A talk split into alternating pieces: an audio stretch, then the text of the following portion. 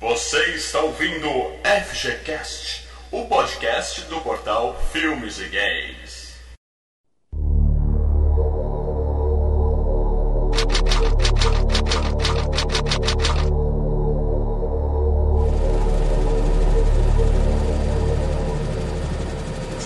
Alpha Team is flying around the forest zone situated in northwest Raccoon City, where we're searching for the helicopter of our compatriots Bravo Team, who disappeared during the middle of our mission. found it? No, I haven't found it yet. Bizarre murder cases have recently occurred in Raccoon City. There are outlandish reports of families being attacked by a group of about 10 people. Victims were apparently eaten. Bravo team went to the hideout of the group and disappeared.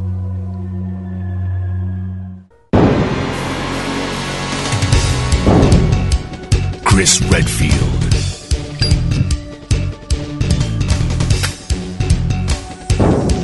Jill Valentine.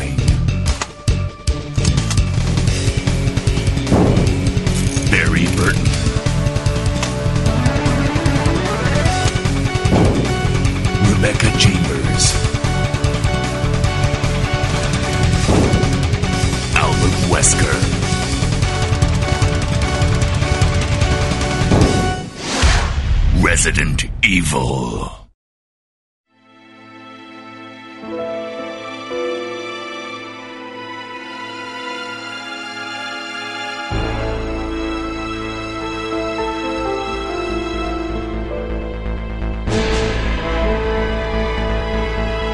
Fala galera, Malfranco falando aqui. E podem me malhar, mas eu sempre preferi Silent Hill. Ah, não, eu desligar agora esse cara. Você tá maluco? Com a gente aqui hoje, meu sócio e camarada Leandro Valina. Ah, gente, eu tenho uma máquina de escrever aqui em casa, ou seja, eu tô protegido contra zumbi, cara. Não vai entrar zumbi aqui, cara. Ou se entrar, você pode começar de onde parou depois. Né? É. Com a gente aqui, outros dos nossos especialistas em games, diretamente do Bônus Stage, Rodrigo Sanches. Eu ia imitar o Nemesis, mas eu vou falar uma das frases mais célebres de Resident Evil, que é Leon, help me! Leon!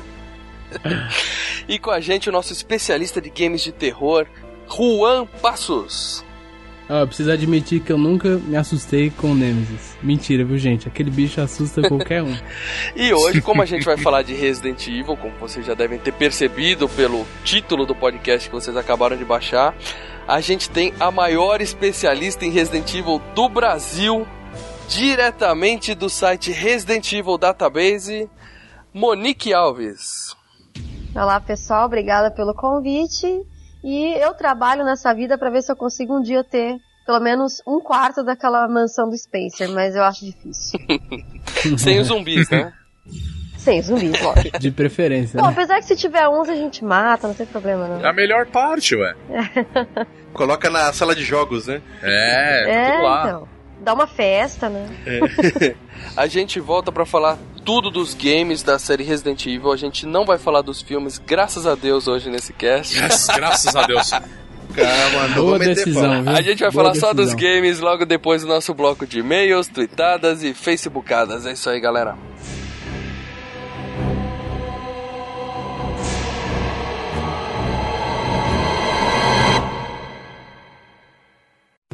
You got mail. I got mail.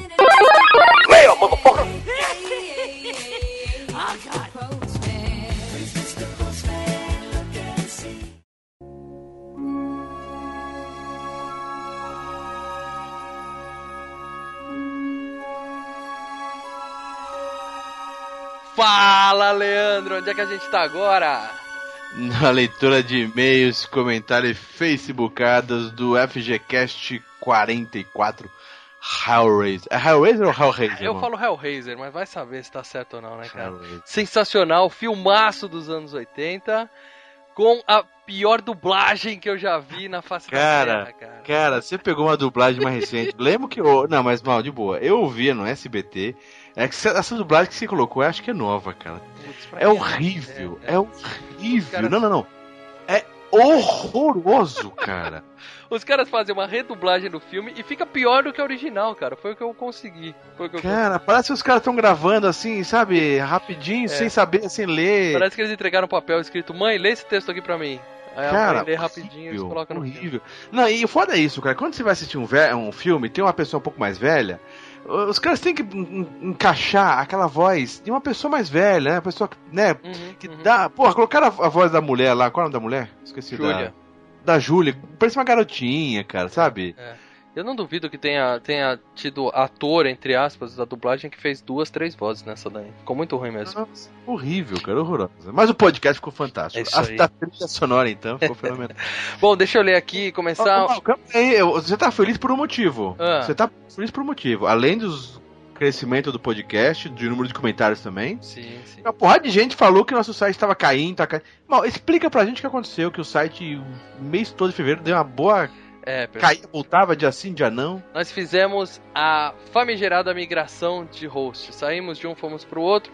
E foi um processo um tanto quanto traumático, né? Como sempre tem alguns, alguns percalços. E esse foi extremamente complicado. Mas agora tá redondo. Agora tá ali então no provedor novo. Um monte de gente quando tava baixando, quando a gente lançou esse podcast, o FGCast, cara, depois de duas horas caiu. Por causa do excesso de download, também caiu o, o site. E daí minha caixa do, do, do Face começou, pô, caralho, me passa aí, não sei o que, tá fora do ar, não sei o que, não sei o que. Agora a galera tá redondinha. Isso, Agora- inclusive esse é o 44. A gente tá- esse que você tá ouvindo agora é o 45, a gente tá comentando o 44.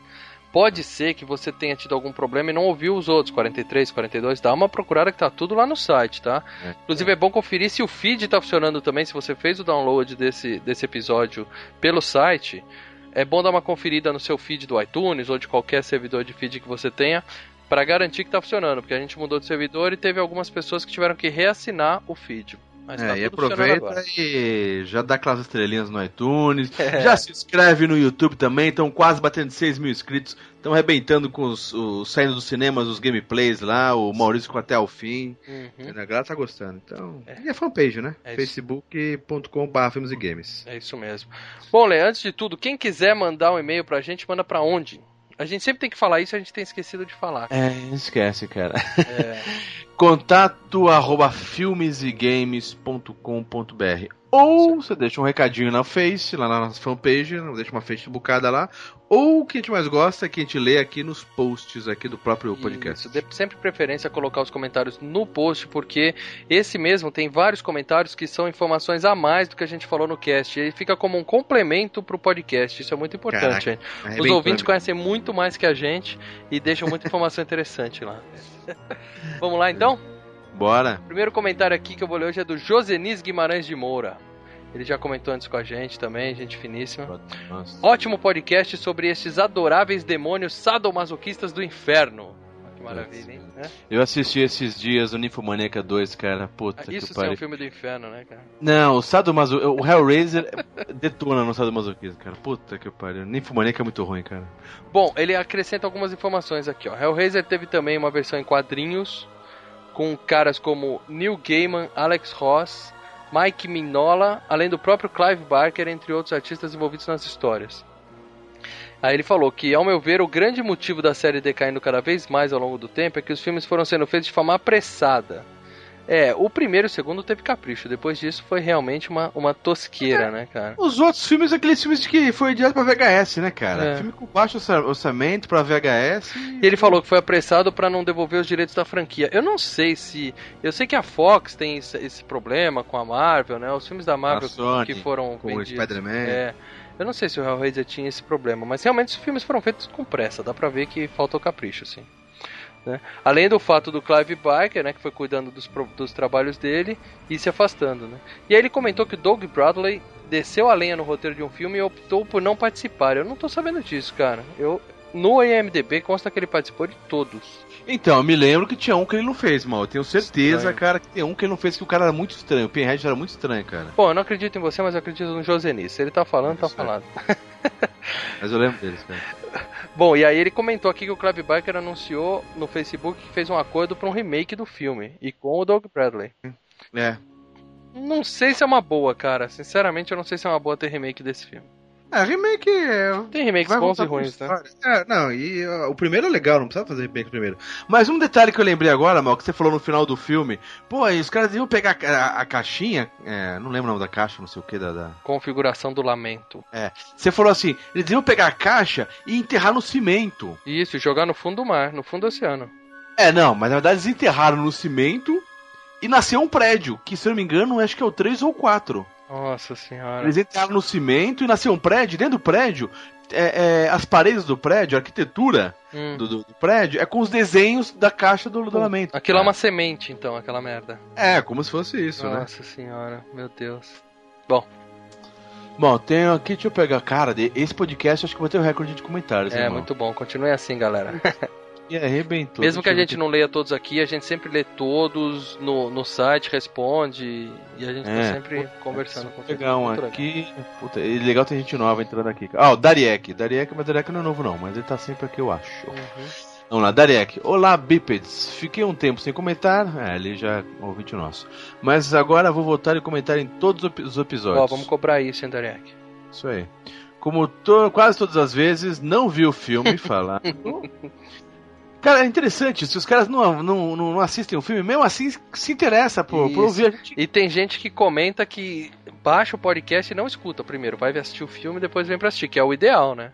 Sim, sim, porque a gente mata o filme, mais. né, cara? É, exatamente. Mas é legal, porque quando eu também costumo ver o filme outra vez depois do, do podcast, porque o Marcelo passa muita informação, cara, e daí você vê os detalhes que o Marcelo tá falando, né? Uhum. Continuar o que ele tá falando aqui. Ah, como quase todas as vezes eu não vi o filme, já que sou bem mais novo do que vocês. Mas fiquei bem interessado e vou colocar na minha lista, junto com Gremlins e Hora do Pesadelo. Puta, ele não viu Gremlins e Hora do Pesadelo. é, com, com todo respeito, cara, você pode ser mais novo, mas tem filme que não, idade não é desculpa, entendeu? É. Gremlins e Hora do Pesadelo você tem que assistir, cara. Hora do Pesadelo de preferência o primeiro, não o remake, tá? É, não, não tem remake, ignora E daí ele vem. E uma sugestão, vocês têm intenção de fazer um cast sobre os filmes de Jorge Romero? Sim, Cara, e não sobre os filmes, é cada filme é que é um cast. sem dúvida alguma. Todos os filmes do Romero, até esses últimos que são meia boca. Madrugada dos Mortos também, que é um remake. Cara, todos os filmes de zumbi, vão, mais cedo ou mais tarde, vão entrar aqui porque a gente adora essa porra, né? Ele colocou aqui, ó. A Noite dos Mortos Vivos é um filme obrigatório para qualquer gosto de terror e eh, Zumbi. zumbi. Mas A Noite dos Mortos Vivos. É aquele branco e preto, antigo. Sim, sim. Ah, o que eu gosto é aquele zoeira também que a gente vai ter que fazer, que é a volta dos mortos vivos, que é Sim. a punk da Que é, cara. tem uma pegada de comédia que é excelente também, cara. Darek, um super abraço pra você, velho. Mais um aqui, deixa eu pegar um aqui. Luiz Augusto. A gente tinha comentado a idade dele, ele falou 33 anos. Ah, tem- Ah, ele escreveu lá no. É, ele adicionou a gente no Face. Puta, gente boa gente pra caralho, boa, cara. boa. Galera, pode adicionar lá, galera. Ótima análise. Quando eu era moleque, tinha medo do Pinhead. Só fui assistir adolescente. E quando assisti pela primeira vez, curti demais. Pinhead é meu segundo favorito, só pede pro Fred. Não, Fred e Jason são, são imbatíveis. Cara, eu, eu ponho o Ash também, cara. O Ash, também. É que ele não é vilão, ele não é vilão. Não se enquadra. Mas eu tenho um bonequinho dele de vilão quando ele tá no, no 3 lá, cara. Mas o Ash é. foda. Hellraiser é insano demais e apesar de todos os furos no roteiro, continua muito bom de assistir. Baixei todos os outros, mas não tive coragem de assistir ainda. Não assista, Luiz Augusto. Assiste o primeiro, o segundo e tá bom demais. Dois é. E aí eles zoam com você. né? Como é que você não assistiu American Pie e não sabe que é uma MILF? Ô, Leandro, Puta que pariu. já descobriu que é uma MILF, cara? Eu não buguei, não tive tempo de bugar, cara. Guga MILF e divirta-se. Eu vou fazer isso. Deixa eu ler mais um aqui. Ahn, Leandro Camargo, seu xará que tá sempre comentando Caraca, com a gente. direto com a gente. né? Voltando a comentar depois de um tempo, Hellraiser é muito foda mesmo, com todas as falhas e erros. Tem uma cena que o cara machucou a mão e enfaixa a mão direita e depois a outra cena aparece com a faixa na mão esquerda. Puta, cara. É, isso aí o cara reparou mesmo, né, cara? Caraca, bicho. Mas isso é absurdo, né? O continuista do filme não sabia o que tava fazendo. né? Nossa. Tudo bem. E até ele falou, eu tenho os dois primeiros aqui, tava pensando em completar a coleção, mas já que vocês falaram, eu vou desistir. Tá certíssimo, não tem que tem que parar no 2. O cast ficou muito bom, adorei a trilha sonora. Vocês voltaram. Que bom que vocês voltaram aos clássicos de terror. Tô aguardando Halloween, Poltergeist. E claro, não podem deixar de fora o Exorcista. Parabéns por mais uma excelente análise de um clássico de terror. Abraços. Cara, o Exorcista é foda, hein, velho? É. Tá que A pariu. gente Esse vai fazer de todos esses que ele citou, mas não vamos fazer só de Nossa. terror, não. A gente tem que intercalar, né, com outras. É, tem coloca um terror, coloca cinco terror e um filme de comédia. Uhum. Mal, vou pegar aqui o do Daniel HDR. Ele é lá do podcast ArgCast. Sim, cara. sim, grande HD. Boa. Ele fala aqui. Esse primeiro filme é um clássico, pelo tempo que foi feito a história original e pelo esforço de Beck em pesquisar sobre a mitologia e teologia das construções de algumas das suas melhores histórias. Uhum. E autores do gênero como Stephen King reconheceram já em declarações o quão foda Becker consegue ser quando quer. Quando ele não quer, ele não é foda, é isso? É, porque. O Stephen King falou que, né? O Marcelo falou no podcast. Não, mas o Stephen King também ele... falou do, do, do primeiro filme só. O que ele tá dizendo aqui é isso: que quando ele capricha, o negócio fica bom, mas ele acabou participando, direto ou indiretamente, dos filmes seguintes que foram É. ruins, né, cara? É. Bom, é o que a gente falou, o filme era dele, né? Então ele fez Isso. Ali ele tava realmente vendendo o peixe dele, então ficou muito bom mesmo. É. Aí ele colocou: foi meu primeiro episódio, mas pretendo ouvir os demais. É isso aí, Daniel. Sim, sim. A gente é ouvinte do, do ArgCast, então ouve os demais e comenta aqui, senão eu apago o feed lá e paro de ouvir você também, beleza? e hoje, Lê, como a gente Ah. teve recorde de comentários aqui, vamos Sim. voltar a fazer uma coisa que a gente tinha parado há um tempo, que Porra, é dar um par de ingressos para uma das pessoas que comentou aqui no cast, certo? Caraca, esquecemos um bom tempo, é, mas voltamos. Vai lá. Quer escolher alguém aí? É, cara, vamos dar alguns abraços aqui pro Gutenberg Lucas, o Marcelo Chaves Gonçalves, o Josier de Melo, o Augusto Canzerberg, Leandro Camargo, o Thiago Boss lá do Bonus Stage, Sim, toda essa Jefferson. galera. Jefferson Piva, Ricardo Henrique Rocha. Isso aí, porque graças a Deus a gente tá tendo comentário pra caramba aqui, não tá dando tempo de ler todos. Deixo pra você escolher o, o cara que vai ganhar para ingresso aí.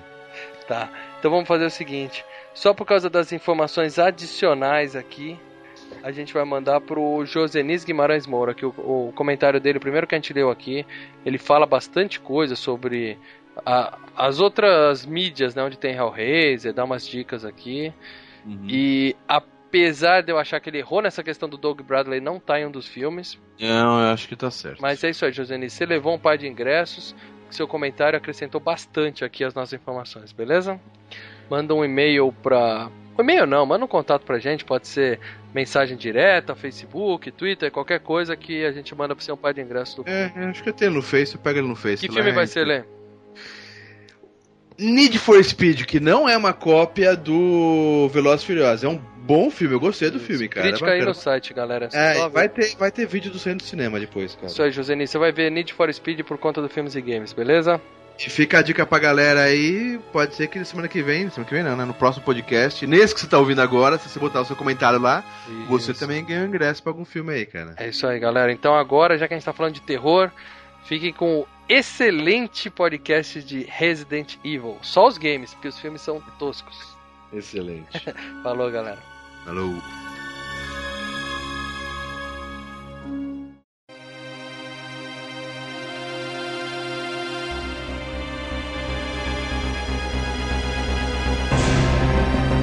Fala galera, tamo de volta pra falar tudo dos games da série Resident Evil, desde o primeiro lá de 1996 até o último que eu confesso perdi a conta, não sei em que jogo a gente tá hoje em dia. Sei. Mas é pra isso que a gente traz os especialistas. A gente sempre fala que aqui no FGCast a gente não entende de nada, mas a gente sempre traz alguém que entende, né? então, Monique, eu queria te pedir primeiro começar dizendo que é uma honra ter você aqui, agradecer muito a sua participação.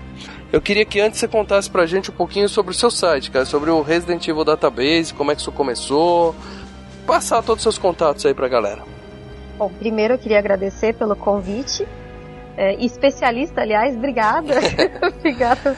A maior especialista do Brasil, não esquece disso. Um site com esse nome não podia ser diferente, né? Isso. Fala a verdade. Olha a obrigação com o nome, né? É verdade, tem que, tem que ser jus a esse nome, né? É, eu procuro fazer jus. Bom, é, o database, na verdade, eu trabalho com o site de Resident Evil desde 2000. O database é meu segundo site de Resident Evil. É, ele tá com quatro anos agora.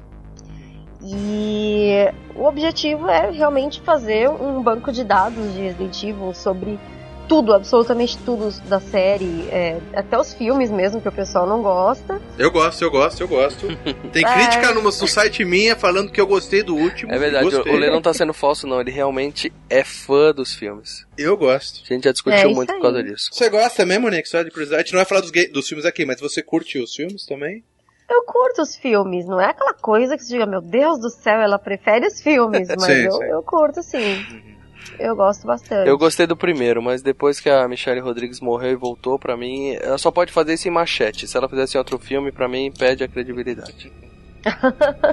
Olha, eu só vi o primeiro filme do Resident Evil pra ser o suficiente. Pode parar por aí, que tá É, não, é, é muito ruim. Eu gostei de todos, inclusive o último. Eu só gostei do Mas, primeiro. Monique, mesmo. você me deixou com uma dúvida. Você falou que é o seu segundo site. O que aconteceu com o primeiro? Então, o primeiro eu fechei por alguns motivos pessoais e eu falei, não vou mais ter site de Resident Evil. Hum, Só que aí, uma vez que você tem site de Resident Evil, você não consegue ficar sem. uhum.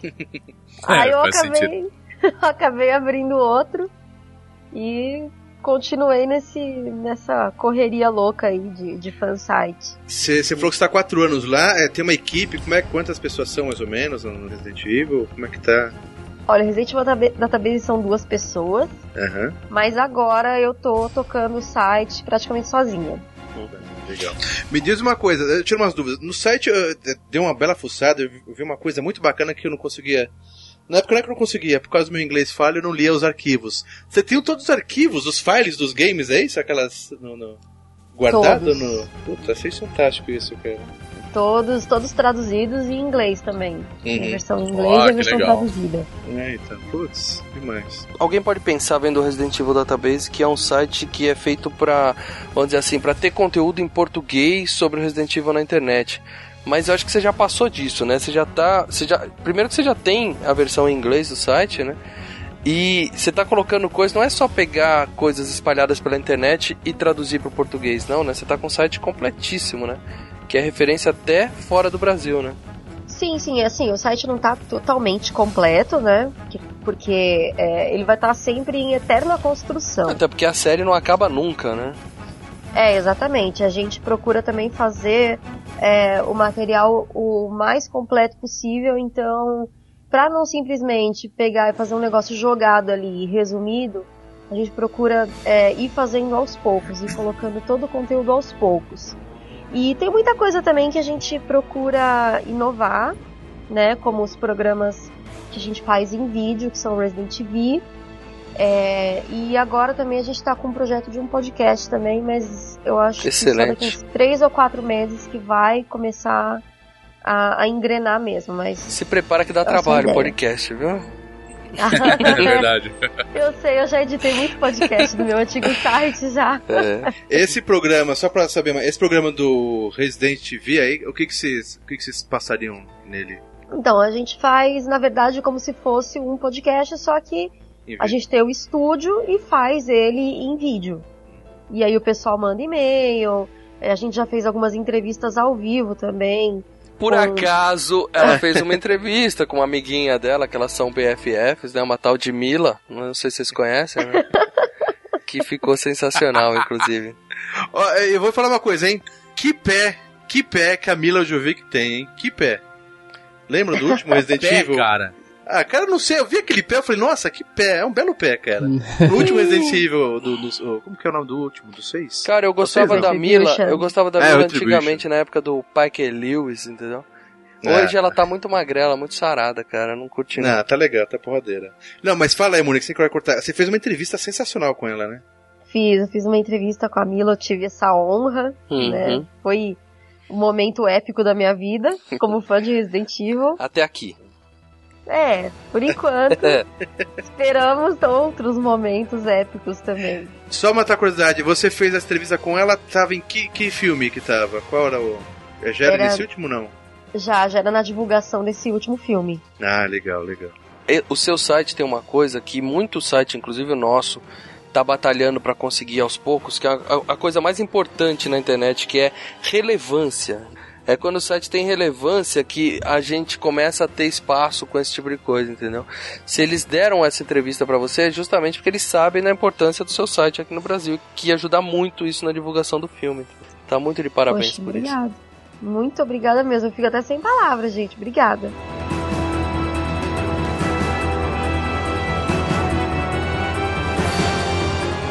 Vamos falar dos jogos agora, gente? Bora. Bom, antes da gente. Eu tava pensando a gente seguir cronologicamente aqui os games, eu tô até com a listinha aberta aqui, mas eu queria primeiro que vocês me contassem a, a primeira experiência de vocês com a série, entendeu? Como é que foi? Pode começar você mesmo, Lê. Porra, cara, Resident Evil foi um. Na verdade, o Resident Evil ele estreou o PlayStation de muita gente, né, cara? É, já tinham jogos de Survival Horror, né? A gente até. A gente até É. tem um, um, um FGCast, o FGCast número 2, que é sobre games de horror, né? Aliás, eu nunca. Eu sempre falo, pessoal, eu não prestar muita atenção na edição dos primeiros FGCast, tá? Que eu não sabia É. editar. Ainda não sei, mas naquela época eu sabia menos ainda. Mas lá a gente falou bastante de Resident Evil, mas ficou claro que não é, ele não criou o gênero, né? Mas ele popularizou de uma forma absurda, principalmente aqui no Brasil. Ele não criou o gênero, mas ele assustou muito. como os outros jogos não faziam, né, cara? Bom, Rua, você que é o, o mais novinho do nosso site, conta pra gente como é que foi a sua primeira experiência com Resident Evil. Provavelmente quando saiu você não, não jogava, não tinha nem idade. Não, não sabia nem ler. É, provavelmente não sabia nem Olha andar isso, ainda, cara. mas tudo bem. conta pra gente sua primeira experiência, como é que foi? Então, cara, começou com o meu pai. Meu pai ele jogava Resident Evil. Show de bola. E, e eu tinha muito medo, muito mesmo mesmo. E, tipo, como eu não sabia ler, e meu pai ele usava detonado, sabe? Uhum. Meu pai era Porra. cagão. Eu, eu sabia ler e usava detonado também. Então, aí ele mandava o meu primo ler que sabia ler. E eu, graças a Deus, não sabia ler, eu não ia ler e ficar cagado de medo daquele jogo. Eu até conto isso para uns amigos meus que quando quando meu pai pedia para meu primo ler o detonado, ele ficava tipo quase chorando, saca? E eu ficava atrás rindo dele. Cara, eu morria de medo e, e eu acho que lá pros 10 anos eu resolvi tentar, né? Eu falei, ah, bora lá, meu pai gostava, vamos ver se é bom mesmo. Daí eu comecei a jogar o Resident Evil 3. Comecei a jogar com uma amiga minha e, e foi isso, velho. A partir daí até hoje eu sou fã da série, gosto muito, ainda tomo muito susto, mas tamo aí pra isso, né? Você começou no 3, no PlayStation 2 já, né? PlayStation 1, ainda era PlayStation 1. PS1, é, PS1, exatamente. Show de bola. E você, Rodrigão? Cara, minha primeira experiência com o Resident Evil, na verdade, foi no Resident Evil 2. Né? Eu não tive o Play, o Play 1 na época, né? mas eu tinha uma priminha que tinha o, o PlayStation e né, nessas aventuras de conhecer novos jogos e lá jogar junto, acabei descobrindo o Resident Evil 2. Eu falo que uma das coisas que mais me assustou, até, até hoje eu vejo e falo, caramba, esse negócio é assustador mesmo. É a abertura do Resident Evil 2. Que aparece de, de cara, assim, uma cabeça de um zumbi morto, assim. Você não espera aquilo. Então a primeira vez que eu vi aquilo, eu tomei um susto do caramba, né? Porque a abertura do Resident Evil 1 é assustadora também, aquele vídeo que os caras Nossa, fizeram, né? é. cara? Que Pois coisa é, assustadora. Mas eu comecei com o 2 mesmo. E aí, pô, comecei a jogar. Achava incrível o fato de que eram dois discos, né? E Uhum. cada disco era relacionado a um dos personagens, né? E aí comecei a procurar depois e fui jogando. Confesso que eu parei de jogar Resident Evil no 5, joguei um pouco do 6, mas aí a gente vai falando É. mais pra frente sobre as nossas A experiências. gente chega lá. Monique tá com a gente? Tô.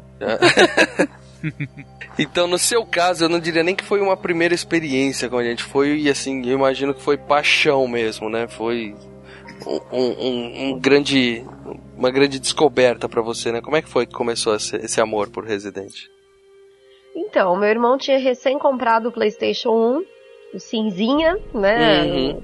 O cinza tijolão. Aquele que a gente colocava de ponta cabeça pra ler o disco, né? Isso. Quem nunca fez isso, né?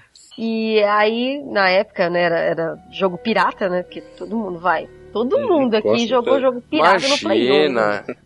Eu acho que eu nunca vi um jogo original de PS1. Agora eu tenho alguns, né, da- na, na coleção de Resident Evil, mas na época era uma coisa que eu jamais imaginaria que eu, que eu ia ter. Uhum. Mas é, eu um dia meu irmão pediu pra eu ir comprar pra ele alguns jogos na 25 de março, claro. Uhum. Saudosa 25 de março. Seu irmão mandava você pra 25 sozinha comprar game, é? Não, é que assim, meu primo às vezes ia comigo e aí Ah. eu aproveitava, ele me dava a lista, né? Entendi. Ele tava trabalhando, aí ele me dava uma listinha, eu só ia lá e comprava pra ele. Uhum. E aí na lista tava lá Resident Evil, mas eu nem dei bola, vi a mulher testando ali, achei legal, mas não dei muita bola. Aí quando eu cheguei, é, cheguei em casa, aí à noite ele foi jogar, e aí ele colocou, na hora que eu vi já a, a entrada do jogo, e, e o Chris abrindo aquele olho, aquele sangue espirrando, aparece Resident Evil na tela. Uhum. Ali eu já gostei. Porque eu sempre gostei muito de filme de terror e. E assim, eu jogo videogame desde os 3, 4 anos de idade também. Uhum, uhum. E eu sempre tive aquelas fases de ter um jogo favorito. Então, começou com Street Fighter, ou seja, Capcom sempre, né? Aí depois foi Mortal Kombat, ou seja, violência já tava aí no meio. Sangue espirrando. Sangue. Uhum. É. Aí quando eu conheci Resident Evil ficou completo. Pronto. Minha vida se completou naquele momento. Eu vi aquela abertura live action e foi amor à primeira vista. Assim, eu Sensacional. não, não larguei nunca mais. É, aquela. Vamos falar dessa abertura então, gente. Vamos falar. O que acontece? Eles tinham. O, o, começou o PlayStation 1 com essa possibilidade, né? De usar o CD-ROM e de colocar vídeos, né? Filmes dentro dos jogos, né? Os caras tinham que usar isso no, no, no jogo e fizeram, eles gravaram aquilo em uma tarde, né, cara? Uma noite com cinco vizinhos, gravaram aquele videozinho, né, cara? Ah, ficou sensacional, Não, cara. ficou Aquele muito vídeo tosco, é... cara. Não, não, é Cara, clássico. ficou muito ruim. Quem é fã de Clássico, filme sim. B, cara, gosta dessa abertura. Eu acho demais, Leandro. cara. Eu adoro trash, É. mas eu acho que um, um jogo como Resident Evil, aquele videozinho inicial, tanto que depois meio que sumiu, né, aquilo lá. Eles nunca mais fizeram aquilo nos Ah, outros. graças a Deus. É, foi meio às Não, pressas. mas, cara, mas... Ah, é- gente, aquilo é, um clássico. É um clássico Cara, e- e, e foi gravado dessa forma, de, dessa forma, digamos, tosca que vocês estão falando, intencionalmente. Os caras, não- eles sabiam que na época é, é, era uma coisa galhofa. Eles sabiam que era uma, uma coisa B, entendeu? Então, eu achei demais, é uma boa Então, mas o, o jogo 1, ele, é, ele era Biohazard, né? Foi lançado no Japão, certo? Como todos os jogos, né? Quase todos os jogos.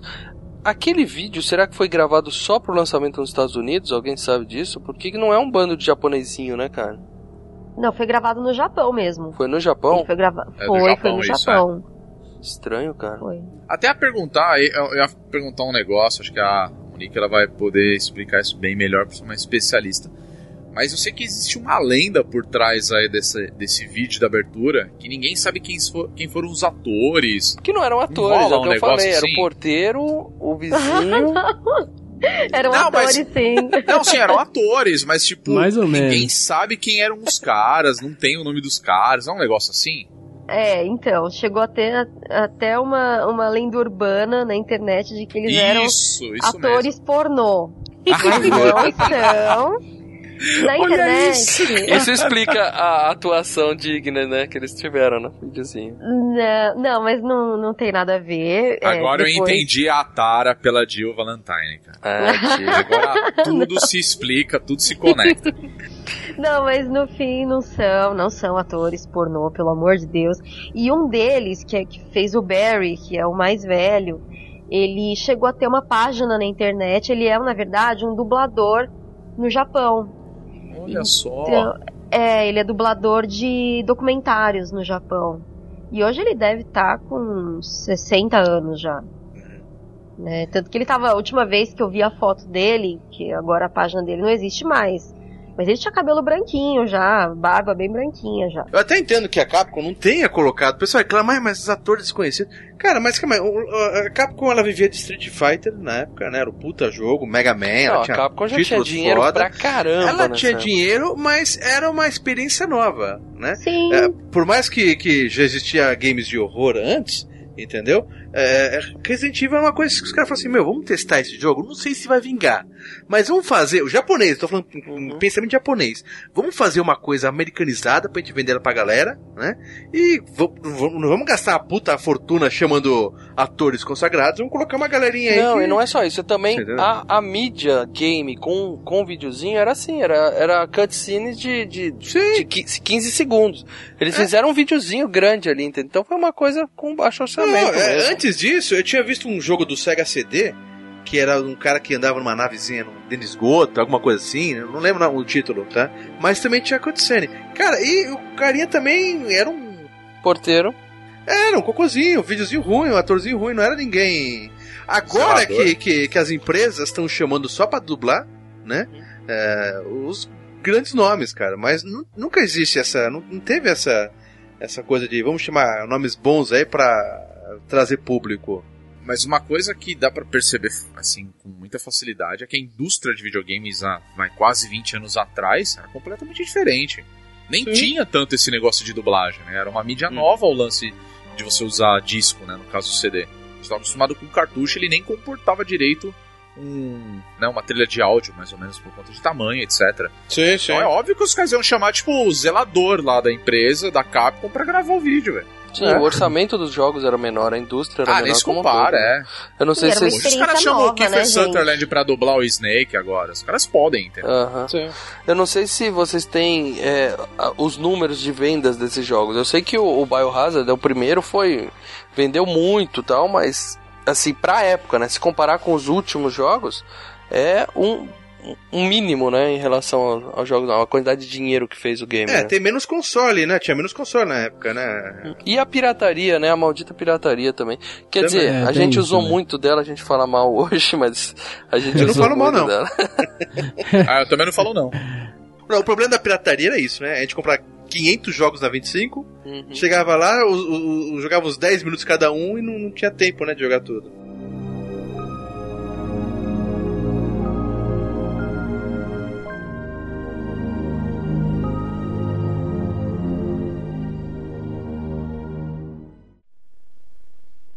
Captain Wesker, where's Chris? Stop it! Don't open that door! But Chris is. What is it? Maybe it's Chris. Now, Jill, can you go? I'm going with you. Chris is our old partner, you know. Okay, let me handle this.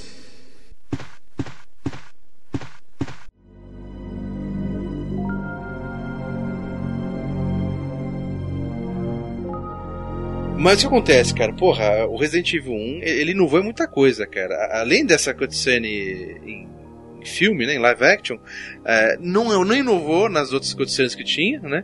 Mas, porra, aquele, quem não se, se lembra daquele primeiro... Primeiro zumbi no corredor que tá comendo alguém no chão e vira a cabeça. Nossa, clássico. Cachorro pulando a janela. Porra, Sim, nossa, aí que tá. cachorro. Cachorro desgraçado, aquele cachorro, mano. Cachorro desgraçado, falou tudo agora. Tem uma coisa, tem medo e tem susto. O Sim, sim, zumbi sim. virando, você fica, cara, dá um medo, dá um cagaço. Uhum, Mas o Resident Evil tem muito susto. uhum. Né? que é os cachorros pulando, né? É, Porra, é, bem- é, coisa que dá raiva, aqueles malditos cor- corvos, né? É, Corvo vindo, enchendo o saco, cara. É, é aquilo que a. Monique tá falando no começo, que ela é fã de filme de Atenção. terror. A gente, quem gosta desse tipo de jogo, é realmente quem gosta de sentir medo, de tomar susto, Sim. né? Da adrenalina A- a do medo. A né? tensão, Sim. a- Mas não a- é a só subir a isso. porta, abrir a porta, aquele momento de tensão, Hum. né? Que cada vez que você abre uma porta você não sabia o que tinha do outro lado, cara. Porra. é- Mas, mas não é só isso. É que, assim, Resident Evil ele tem uma atmosfera legal, porque, assim, eu sempre gostei, né, que eu falei, eu sempre gostei de filmes de terror, eu sempre gostei de, é, de zumbi e tudo, sempre gostei de violência. Mas não tem, não é só isso, porque eu não sei que, sei lá, que bruxaria que a Capcom faz, que eles conseguem fazer personagens cativantes também. Uhum. Então, quando logo que começa aquela Verdade. abertura, você já começa a se envolver com aquela história e a história é bem contada. E, e, aliás, é um dos primeiros jogos que tem isso também, que tem uma historinha e que você vai se envolvendo em tentar descobrir o que está acontecendo naquela mansão e por que, que as pessoas ali são zumbis e por que, que os, os seus amigos estão todos mortos ali e quem que é a pessoa por trás daquilo tudo. Então você você vai você vai descobrindo, você vai se envolvendo também com, com esses personagens, então você acaba se apegando a eles também, você acaba se inserindo na Perfeito. história. Monique, então eu vou aproveitar, vou admitir aqui toda a minha enorme estratosférica ignorância em relação à história. Tá? E vou pedir, vou pedir para você fazer um resuminho pra gente, pelo menos pra mim, do que que aconteceu no primeiro Resident Evil. Ah, e dizer também qual é o seu personagem favorito da, da franquia como um todo. Tá. É, bom, meu personagem favorito é a Jill Valentine. Uhum. Ela tá no primeiro E- game, né? Isso. É, Sim, na verdade sim. são dois. Ela e o Chris. Uhum. São os dois favoritos que eu tenho e são os, Eles, os dois são desde, estão desde o primeiro jogo na franquia. Primeiro É, amor. É, sim, nossa, total. Ela, assim, era aquela coisa, né? Ah, eu quero ser como a Jill, porque eu tinha 11 anos, gente, quando Claro, eu comecei claro. a jogar, entendeu? Então, tipo, ah, eu quero ser como a Jill, né? Nossa, ela é meu ícone. E o Chris, é, tipo, era ator bonitinho, né? Live action, então, tipo, foi também primeiro amor, tipo, boy band, sabe? Aquela coisa assim, não foi uma boy band meu primeiro amor, foi um cara de um jogo de videogame, legal. O Quase o Backstreet Boys do, do PlayStation, né? Tá, mas, Exato. mas como todo como todo filme de terror, não sobrevivem os dois no final do primeiro jogo, certo? Sim, sobrevivem os dois. eu achei que só Então- sobrava a Jill, cara. E os outros Não, jogos, tá não. maluco, Maurício? O cara volta como zumbi? Você tá maluco, Maurício? Não, eles são os dois são os grandes protagonistas da série, né? Uhum. E assim, assim, Resident Evil começa porque se passa numa cidade chamada Raccoon City, Uhum. que é uma cidade no, no, no- no centro-oeste americano. E acontecem alguns, eh, alguns assassinatos, começam a acontecer alguns assassinatos na, na cidade, algum- aparecem alguns corpos mutilados eh, na, na região da floresta e, e a população começa a ficar assustada. E aí a polícia especial, né, de, de Raccoon, que são os Stars, que é uma Uhum. força especial tática. É, Uhum. tipo uma SWAT. Special Exato. Tactics and Rescue Service. Exato. Caralho, né? Sensacional as siglas que os caras bolam, né? Sensacional, né? Sensacional. Não, perfeito. E aí, Jill Valentine e Chris Redfield são dois desses membros dos Stars. E eles são mandados pra floresta é, para resgatar, na verdade, o grupo Bravo, né? A equipe Bravo, que foi a primeira equipe a ser mandada para investigar esses casos. Só que a equipe Bravo não volta, então eles vão para resgatar. Só que quando eles chegam lá na floresta, o helicóptero deles está vazio, eles só encontram o helicóptero vazio, o piloto morto, Uhum. começam a investigar e são atacados por cachorros selvagens, Isso. por cães que estão em decomposição, nem, nem eles entendem. E aí um deles é morto e o piloto fica com medo e Peraí, larga peraí, eles como assim um meio. deles é morto? Um deles quem? Na abertura, mal. Na abertura. Ah, tá, não, porque a gente tá falando só do casalzinho. Se um deles é morto, É, eu achei não, que não, não, é na abertura, isso aí dá tudo saquei. na- na- na live Isso, aí que eles se escondem na mansão e é lá que se passa o jogo Isso. todo, né? Eles se abrigam lá e acabam descobrindo que o Bravo Team também tá lá. São os, os colegas do- da equipe, da outra equipe também estão lá. Uhum. E descobrem que na verdade aquela mansão foi era usada como fachada para um laboratório de pesquisa de armas biológicas da, de uma empresa de uma multinacional chamada Umbrella Uhum. e que o capitão dos, do- dos Stars da equipe deles, que é Albert Wesker, é na verdade um traidor que atraiu eles para dentro da mansão para que eles servissem como cobaias de testes de batalha das Ah, de armas teste de batalha, não era cobaia pro, pros. Não, não. Era como eles são soldados bem treinados. Eles É, porque eu seriam... ia perguntar isso, pra que levar soldados e não pegar o povo na rua, né? Se é pra fazer cobaia, né? Eles queriam treinar realmente os skills deles, né? Isso. Ou aconteceu um acidente no laboratório. é, Uhum. Dois meses antes aconteceu um acidente no laboratório. E eles. é, as, as armas biológicas que estavam sendo testadas lá acabaram escapando. Então eles falaram: bom, a merda já tá feita, então pelo menos vamos testar. Uhum. Vamos testar as armas biológicas. E essa história foi original pro jogo, né? Não é baseado num livro, num conto, em alguma coisa assim, né? Porque é um baita de um roteiro elaborado, né, cara? Sim, a primeira inspiração para eles, na verdade, foi um jogo chamado Sweet Home, né, da Capcom. Uhum, uhum. E a única inspiração, eu acho que eles queriam fazer na época do, do, do Nintendinho, né, que é a época do Sweet Home, um jogo como Resident Evil, mas na época não tinha Não como, tinha a menor então condição. Eles realizaram o sonho de fazer Resident Evil é, anos depois, né? Mas a história se baseia, era mais ou menos essa também? Zumbis, essas coisas? Assim, não. Era numa mansão também. Tá. Era numa mansão, então... A gente falou dele no nosso FGCast 2 também, citou rapidamente, mas ninguém tinha jogado É, pra valer, né? É. Inclusive tem umas, umas referências bacanas, né? Que no caso, quando você entra numa sala, a porta, tipo, se abrindo, carregando, é uma referência do, do Switch Home também, né? Uhum. É muito. Aquilo é muito bem bolado, né? Porque tinha a limitação do hardware, né? Na época, que tinha tela de loading, não tinha jeito.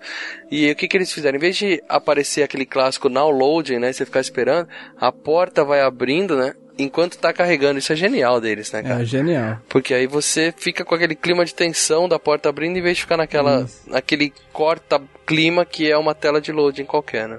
E às vezes, É. quando você abria a porta, ainda, tipo, apareciam zumbis vindo, saca? Saindo da tela do loading e te atacava na, É, na direto, no 2, no 2 No tem. 2, nossa, já me assustei E muito com aquilo. no, e no Code Verônica tem, bate, tem os batimentos cardíacos, dependendo da porta que você tá abrindo também. ah, sim, sim, Puta, muito tenso, cara. Que é Muito pior bom. ainda, é isso eu ia falar, é extremamente mais, bem mais tenso, né, cara? É por isso que eu falo, o Resident Evil ele tem todos os complementos de um filme de terror, né, cara? Ele tem o medo, o Sim, susto, a verdade. tensão, ele tem tudo, cara. A trilha sonora bem feita. A trilha é Você genial. entendeu? O, o- É genial, verdade. o efeito sonoro muito legal, por aqueles cachorros. Não, ele tem mais que um filme de terror, porque ele tem isso que só o videogame proporciona, né? Que é a interatividade, A né, cara? interatividade, É a exatamente. sua vida que Verdade. tá ali. Você não tá vendo um ator morrer, né? É você que tá ali, né, cara? Que Por isso que você fica muito mais, é, mais ligado, né, no- no- na, na- na televisão do que se fosse só um filme, né? Sem É, no próprio personagem, você se apega porque você controla ele. É, né? Você é ele, você se transforma naquele personagem, você incorpora aquele personagem, então você acaba se apegando a ele, né? E, É. pô, eu tinha, eu tinha 11 anos de idade, né? Impossível não me apegar com o personagem. Uhum. Ainda mais se tiver cara de gatinho de boy band, né, mano? Agora, uma coisa que hoje em dia a gente não usa mais tanto, né? Mas, pô, Resident Evil me fez comprar muita revista e ficar usando o detonado, porque ainda mais naquela época que eu não- hoje manjo pouco, Uhum. quase nada, naquela época não manjava nada de inglês, né, cara? E, porra, como você ficava preso. o- é, já existia isso nos outros games, né, cara? Uhum. Mas esses, é, esses puzzles no meio do jogo, né, cara? Não, esse Desafios tipo de jogo ens- ensinou inglês pra muita gente, cara. Um monte Porra, de gente cara. ficou com o dicionário Ah, com do lado certeza. ali, aprendendo muita coisa. É verdade. a gente ficava travado ali e, e muita gente só passava se tivesse a revista. Tinha gente que até falava, pô, mas é chato, que você vai com a revista, é, né? Você pega toda, vai direto, não tem que fazer, cara. Mas, pô, tem horas que não, não dá. Não, você não- ou você não, Tem não uma sai história, dali. eu acho que é no primeiro jogo ou no segundo, que tem uma fase que são quadros, né? Que você tem que clicar nos No quadros. primeiro. aí- É no primeiro. Primeiro. É no que tem o, o bebezinho, depois o adolescente até o velhinho. Você tem que clicar na ordem da idade do pessoal, né? O meu cunhado, ele não, não sabia nada de inglês na época, ele jogava com o primo dele, que também não sabia nada de inglês. E eles ficavam, né, nesse do, do quadro, eles ficaram acho que umas 5, 6 semanas na tentativa e erro e não conseguiam abrir aquela porta. Aí ele falou que ele tava dormindo, era durante a semana, tipo 3 da manhã. O primo dele ligou pra ele, passei, passei, gritando. Ele pegou um ônibus, ele pegou um ônibus e foi pra casa do cara de madrugada pra eles poderem continuar jogando. Então, mas é, é, é Olha esse que é o problema. A gente passa na tentativa e erro, daí o cara fala, passei, É, passei. como? Daí o cara Não fala, sei, o que, que você É, faz? Não, não é, sei. não faço a mas menor qual ideia. que você per... Não, não sei. Eu sei que eu passei. É isso mesmo. Não pede pra fazer outra vez que eu não vou fazer. Não, tem que salvar depois, Porra. que senão, meu amigo, nunca É, mais. Parece uma coisa de timing, né? E não, não é nada a ver, né? Não tem. Porra, isso são várias, né, cara? O jogo inteiro é Pois é. recheado disso, cara. Bom, mas você tava dizendo, mano, que no final do primeiro, então, sobra o, o casalzinho. Eles não são um casal, né? Eles são simplesmente colegas, né? É, era pra ser um casal, aí Rola um acabou clima, né? depois. Tem aquele é, vai, não vai, né? rola. E É, eles- exato. E o dono da Umbrella, ele, eles, que era o traidor lá, ele era. o Wesker continua, ele vem trabalhava até o final, né, Monique? O Wesker ele tá até o final, né? Isso, o Wesker, na verdade, ele era um pesquisador que depois é, foi se envolvendo cada vez mais com o verdadeiro criador da Umbrella e os, e os seus objetivos, né? Ele queria saber é, quais eram os objetivos do Spencer, que era o dono da mansão e, e o fundador, um dos fundadores da Umbrella também. Então, ele era como se fosse um, um agente infiltrado na Uhum. polícia. Ele era do departamento de informações da, da empresa e ele era um agente infiltrado na polícia para poder é, evitar que a polícia se envolvesse, né, em, em investigação das atividades ilícitas deles. Uhum. Só que ao mesmo tempo ele, como todo megalomaníaco, não consegue ficar só sendo leal sempre à Umbrella, né? Ele quer mais. Mas não é ele, Ele que vira tudo, né? zumbi? No final vira um monstrão? Não, não, não. eu ele não, misturando não o jogo. vira monstro. Normal, normal. Não sei de nada. Bom. Ele forja a própria morte, na verdade, Hum. pra poder trair a, a empresa e se vender pra uma rival. Tá, mas ele rival. forja a própria morte dentro do jogo 1 ou ele morre no jogo 1 e aí, como fez sucesso, os caras trazem ele de É, volta no 2? Exatamente, É, é exatamente. mais ou menos assim, né? Isso é, isso é clássico de, É. de séries de filme também, né? Sim, com certeza.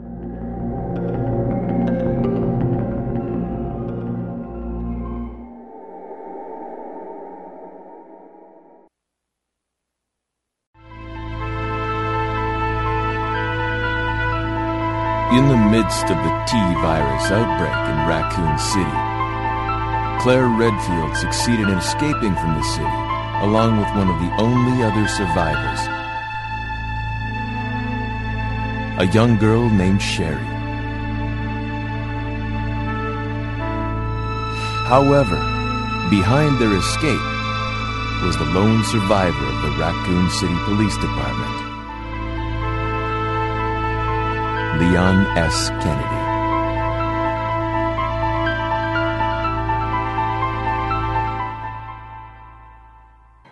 Wait! Don't shoot! Get down! We can't stay out here. Head to the police station. It'll be a lot safer. What's going on? I arrived in town, and the whole place went Great. insane. The radio's out. You're a cop, right? Yeah, first day on the job. Great, huh? Name's Leon Kennedy. Nice to meet you. Mine's Claire. Claire Redfield. I came to find my brother Chris.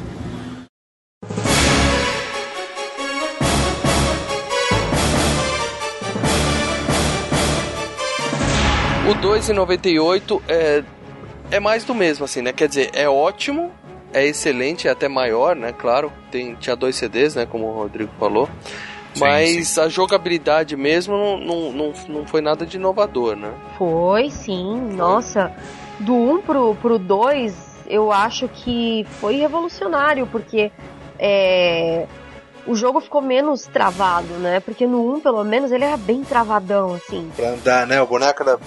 É. O jogo, a gente disse que o jogo era meio quadrado em tudo, né? Até no, no- no boneco andando ele é meio. Aquele de bater Difícil. na quina da É. mesa e ficar parado, né? Você tem que dar dois É. passos É, pra era trás, melhor. contornar a mesa. É que assim, eu- por isso que eu falo, Resident Evil ele, ele sempre foi inovador nesse ponto, porque ele sempre foi o melhor da sua época, né? Então, na época do primeiro, ele ele tinha os gráficos pré-renderizados e tudo, e aquela movimentação, mas era o que tinha de melhor. Sim, Aí sim. depois pro 2 também teve essa evolução, né? E, e aí você já via, às vezes, o personagem até é, o bonequinho, né, respirando, sabe? Você vê Uhum. é, o peito dele Verdade. arfando, né? Beleza, eu não vou citar Silent Hill aqui, por questão de respeito. Não, Silent Hill, na verdade, bebeu dessa fonte, tá? Vamos, vamos, É, depois beleza. vamos falar logo a verdade, vamos, vamos, vamos jogar a real, porque... A rixa Vamos entre... deixar claro quem é o rei e quem é o, a É. cópia, né? Rixa clássica, né? Não, pelo contrário, eu Clássico, gosto né? dos dois. Eu É gosto claro. dos Ah, dois. são jogos bem distintos. Justamente porque o Silent Hill veio dessa mesma época, né? Bebendo dessa fonte do Survival Horror. Hum. Verdade. E quando, quanto mais na época, que pelo menos na época eu tinha tempo de jogar, quanto mais melhor, né? Então, é, Só- era um, é um dos meus jogos favoritos também, o Silent Hill. Só uma coisinha agora, Mônica, sem querer fugir. É, Dino Crisis é uma cópia é, descarada do, do, do Resident Evil, só que tira o zumbi e põe. O que, que você acha? Põe dinossauro? A do que Dino Crisis também é da Capcom, né? É, Dino Crisis é da Capcom. Se o Guilherme tivesse aqui, ele ia citar o Parasite Eve também, que segundo ele é melhor que todos esses juntos, né? É. Então a gente tem É que verdade. mencionar aqui, senão ele vai deixar nos comentários xingando a gente. Era a minha santíssima É trindade na época do Play 1. Era Resident Evil, Parasite Eve e o Silent Hill. Silent. Era, eram os meus três jogos favoritos. O fato é que deu cagaço em todo mundo, né? É, verdade. O 2, ele foi é, em 98, né? E era também o mesmo casalzinho, o- o- os dois caras que sobraram do primeiro jogo. Não, na verdade é outros não. personagens. Hum, disso aí. Sim. Era o policial Leon, que hoje, né, é o, favorito, um dos queridinhos do- da série. Que É o hoje Chuchuco. É o herói. É, É o meu favorito, por sinal. O Leon é, É, da então. franjinha, né? Que tá no 4, né? Isso. Isso, aquele que tem o cabelo liso e É, que faz, faz escova antes de sair de casa. Uhum. Isso É, mesmo. aquele cabelo que não, des- não se estraga de forma alguma. Nunca. E a irmã do, do protagonista do, do primeiro jogo, que é a irmã do Chris, a Claire Redfield. Que é mais novinha, né? Que é a ideia da. Porque a primeira menina era uma, uma badass, né? Assim, policial e tal. Essa é uma coitadinha, Sim. né? A Claire, né? É, coitadinha daquelas, né? Porque ela é uma motociclista, então ela gosta de aventura. Uhum. E aí ela perde o contato com o irmão, porque na verdade o irmão saiu da cidade sem avisar ela, por medo que acontecesse alguma coisa, temendo pela segurança dela, e ela vai atrás dele na cidade. Uhum. Só que quando ela chega lá, a cidade está tomada. Toda zumbi. Cagada. É, o Exatamente. que, o, o que não aconteceu no primeiro acontece no segundo, né? No começo do jogo, é, Raccoon City já tá toda detonada. É, aí, né? e a grande diferencial é esse, né? Assim, a jogabilidade é parecida, mas o. Até por terem dois anos, o jogo ser dois anos mais velho, terem mais condições técnicas, né? O primeiro jogo tava restrito dentro da casa, né? No máximo um quintalzinho aqui e ali, né? O segundo Sim. você Sim. já passeia pela cidade, né? Já descobre. É, ele tem uma melhoria gráfica. É, e o mapa fica mesmo. muito maior, né? Pô, a, a abertura Sim. do jogo é sensacional, né, cara? E ela, e ela muda conforme né, o personagem que você tá jogando. Sim, conforme o Essa é a parte CDzinho que você colocou. Aham. Então, mas uma coisa Isso. que na época eu não sabia disso, porque né, a gente pegava um jogo pirata, né? Então, pra mim, os, os dois jogos era como se fosse um pirata que não cabia em um e ia ser dois, você entendeu? Depois que eu saquei que era oficial mesmo, lançado em dois, dois CDs, cara. Pra mim, pensei que era. Porque, porra, eu joguei muito jogo pirata que era em dois jogos, em dois, três jogos, Sim, né? sim, porque não cabia no Sim. CD dual layer, o pessoal colocava em cima. Exatamente, porra. Mas vamos falar, aquela abertura lá, é, é- é o que a Monique falou, é, a Capcom ela inovou, em cada lançamento ela pegava o que era de melhor. Eu acho que nos dois eles descobriram que o esquema não era mais live action, e sim uma animação É, foda. ainda bem, né? Sim, verdade. É, e fizeram uma puta animação incrível, aquele caminhão saindo do posto Texaco, destruindo tudo. Tá, mas cara. cadê o casalzinho, Monique, do primeiro, do primeiro game? Então, é, o Chris saiu da cidade para investigar a, a Umbrella por conta própria. Porque quando eles voltaram, os sobreviventes da, do incidente da mansão, que foram Chris Redfield, Jill Valentine, Barry Burton e Rebecca Chambers, e mais o piloto Brad Vickers, é, eles foram desacreditados pela polícia e pela Uhum. população. Porque como a polícia estava comprada, Abafaram a o caso. Eles Abafaram abafaram o caso, caso, tipo, Uhum. disseram, meu, esse povo tá louco de dorgas, né? Era só na mansão, né? Quando é só num lugar fechado, dá pra segurar, né? Zumbi, da onde? Vocês são loucos? Não, não, a porra não existe, claro, claro. É, então, e aí abafaram o caso, né?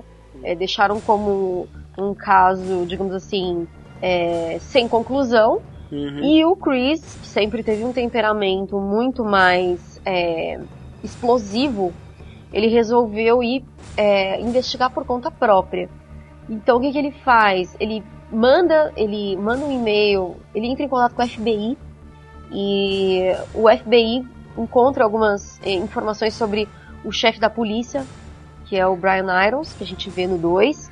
Ah, tá, mas o, o próprio Chris, você não tem ele no jogo, você tem no máximo aquelas cartinhas, aqueles memos que aparecem Sim, contando a sim, história. É isso. isso. Você não, não aparece É. o personagem no jogo. Não, não, não. Ah, não. tá, O- tá. O, o Chris ele só vai aparecer no 2 em um minigame da versão DualShock que chama Extreme Battle.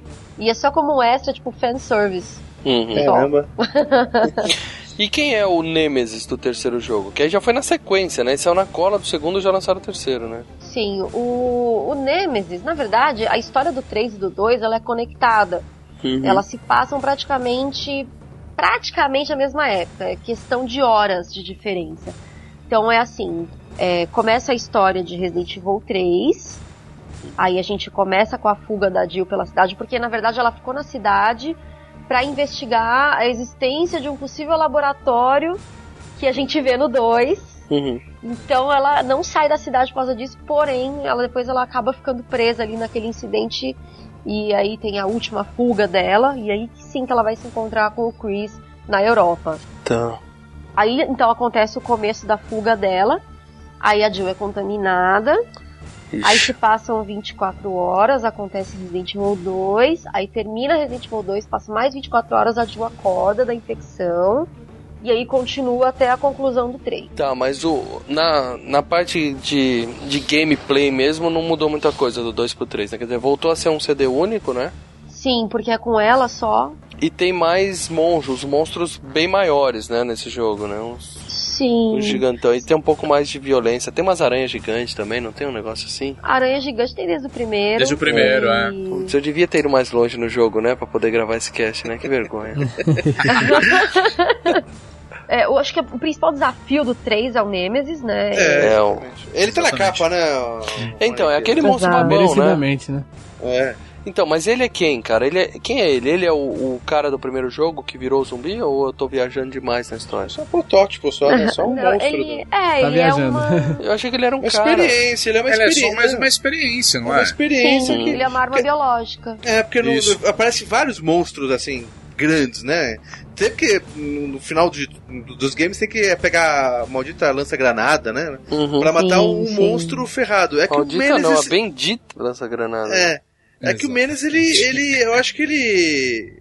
Puta, ele caiu melhor, né, cara? Caiu com uma luva, né, E ele cara? aparece Ele é- nos ele é filmes como- também, né? Por causa do sucesso que ele fez no game. Sim, sim. É, É, porque ele é um dos inimigos mais desafiadores da série. E assim, só falando sobre esses é, monstros grandes, né? Esses É. monstros gigantescos. Os chefes. É, não chegam a ser os Megazords também, né? Também não vamos É. exagerar. Mas é, no primeiro tem o Tyrant, que é Aham. um, também humanoide, né? Então, Mas o Tyrant ele é o principal, né, do, do primeiro. sim, Pelo menos sim, ele, ele, é o, vamos falar que ele é o Big Boss, assim. Ele só é, aparece ele no é o final. último. É, Isso. ele é o último. Por isso que eu nunca vi esse cara. É, deveria ver. é porque é muito bom, sério. Eu sou É. suspeita pra falar, mas Ah, sério. eu vou jogar, cara. Joga. Terminando aqui, eu vou jogar de novo. Isso, e quando você pensar em desistir, fala assim, não, não. O Monique falou pra Eu não preciso desistir, vou continuar, vou continuar. então, é, tem o, o primeiro tem o Tyrant, né, que, que é um humanoide também. Ele é uma, eles estavam fazendo testes pra fazer é, humanos que pudessem ser é, super-humanos, né, que pudessem Uhum. ser controlados através do vírus.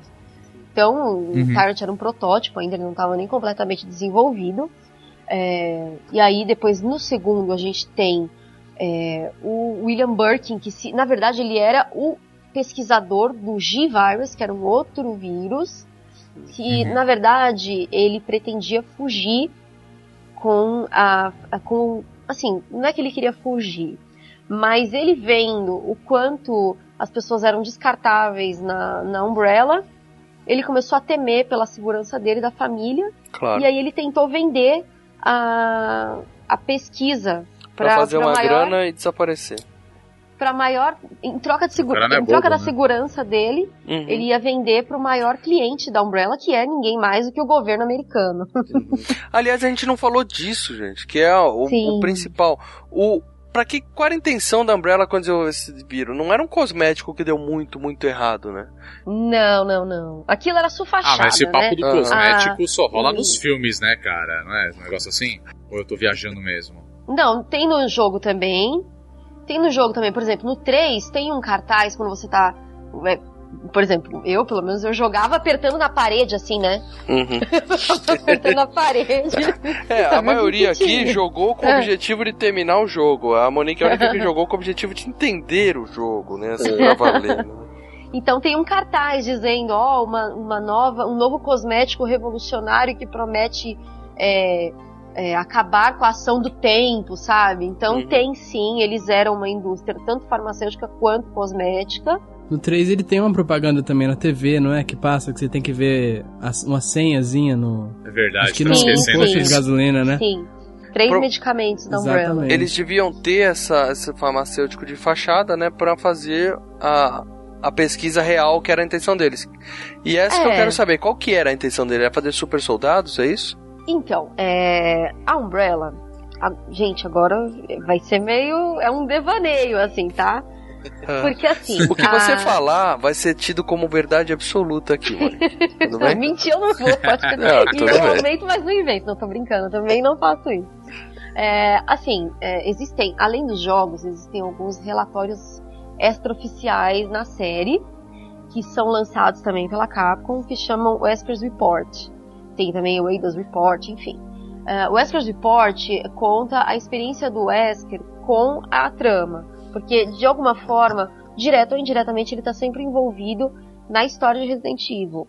Então, Uhum. tem um documento que chama Wester's Report 2 em que ele fala sobre isso, sobre esse objetivo da Umbrella. E é por isso que ele é tão obcecado pelo, pelo fundador da Umbrella, um dos, né, que é o Oswald Spencer.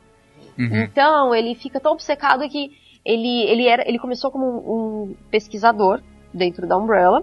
Né, ele começou no centro de treinamento ainda, que era dirigido pelo Dr. James Marcos, que aparece em Resident Evil Zero. E ele começou com 18 anos na Umbrella. E aí ele se tornou um pesquisador, foi transferido para Arkley, que é um centro de pesquisas que era que era que ficava no subsolo da mansão.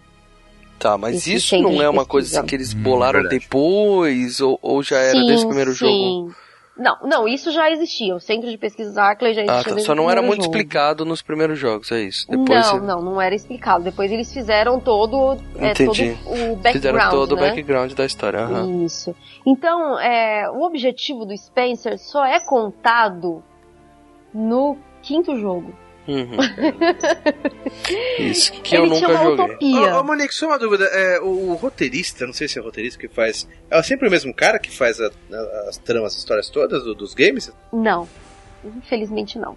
É, provavelmente o, o do primeiro e segundo, talvez até o terceiro tenha sido mesmo japonesinho lá. Depois o negócio Mas ficou olha, grande, né? Mas olha, quando vocês virem é, alguém reclamando demais que a série não tem nem pé nem cabeça, essa pessoa não entendeu a história. Uhum.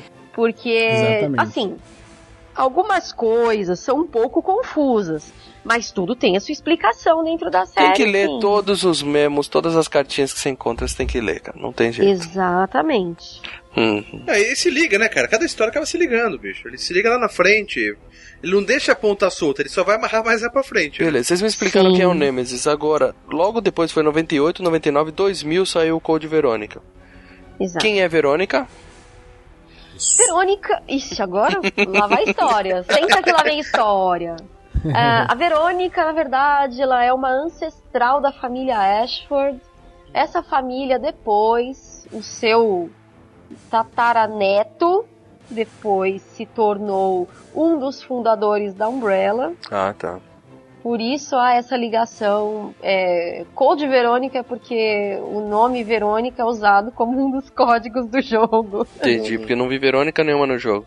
É um projeto chamado é, é, Verônica, né? Que Entendi. foi a clonagem, meio que a clonagem da Verônica. Eles fizeram o Alexander Ashford, que é o filho desse, desse, desse fundador, um dos fundadores da Umbrella, que é o Sir Edward Ashford.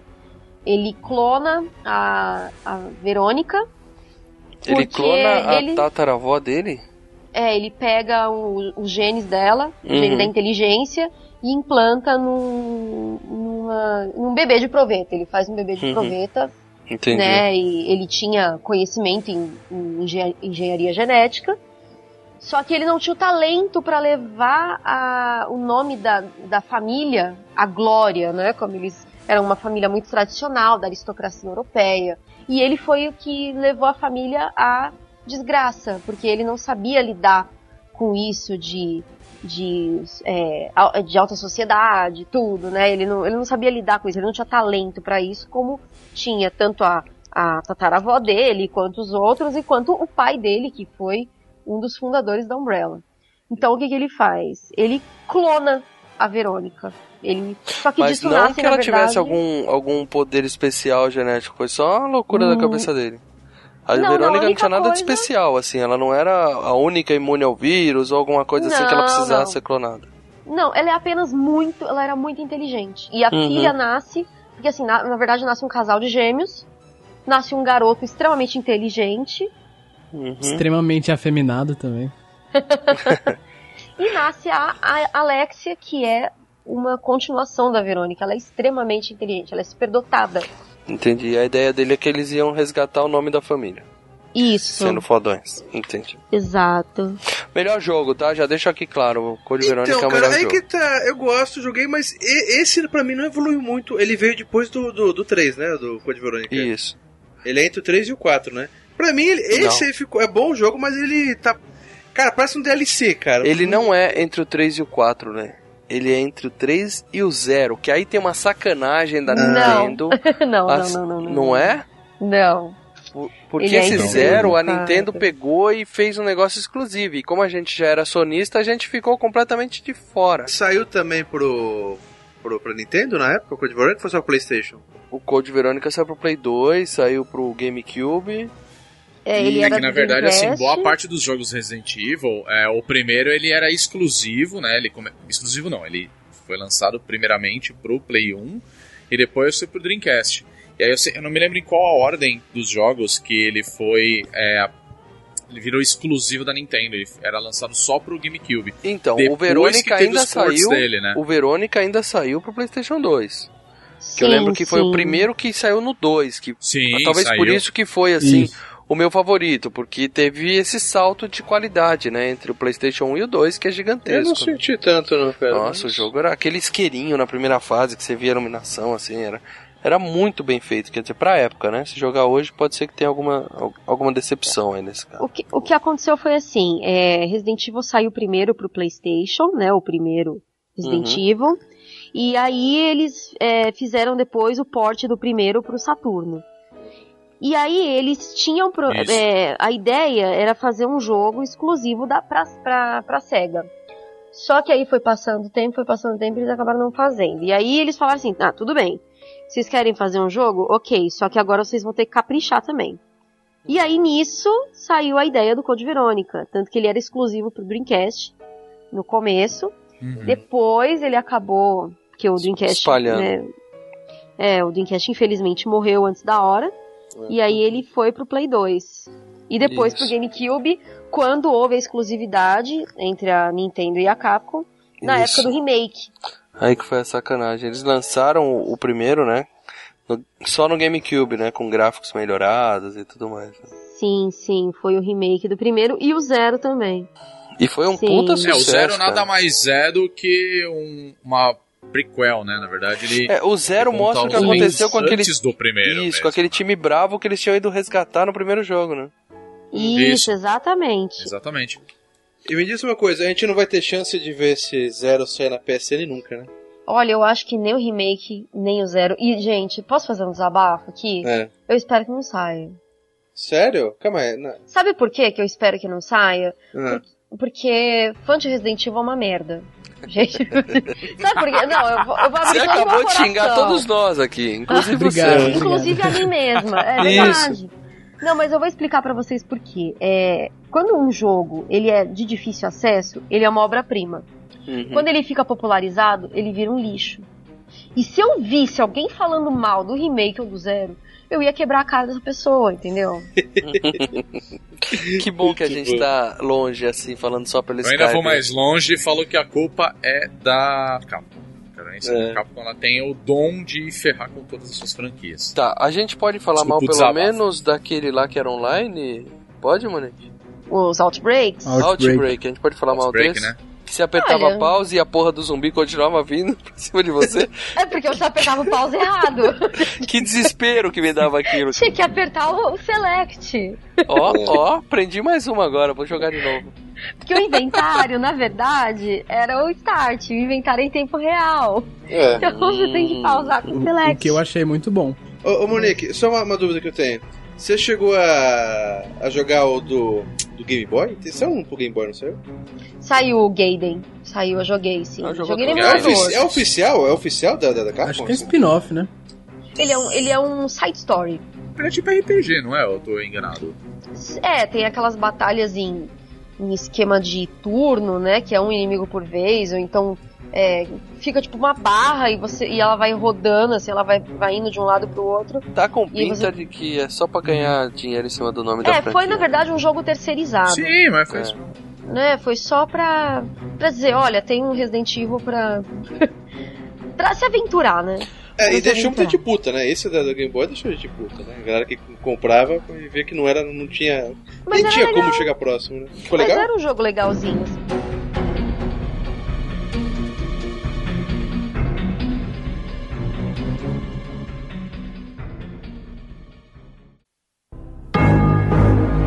It all began as an ordinary day in September. An ordinary day in Raccoon City. A city controlled by Umbrella. No one dared to oppose them, and that lack of strength would ultimately lead to their destruction. I suppose they had to suffer the consequences of their actions, but there would be no forgiveness. Only they had had the courage to fight. It's true that once the wheels of justice begin to turn, nothing can stop them. Nothing. It was Raccoon City's last chance, and my last chance. My last escape.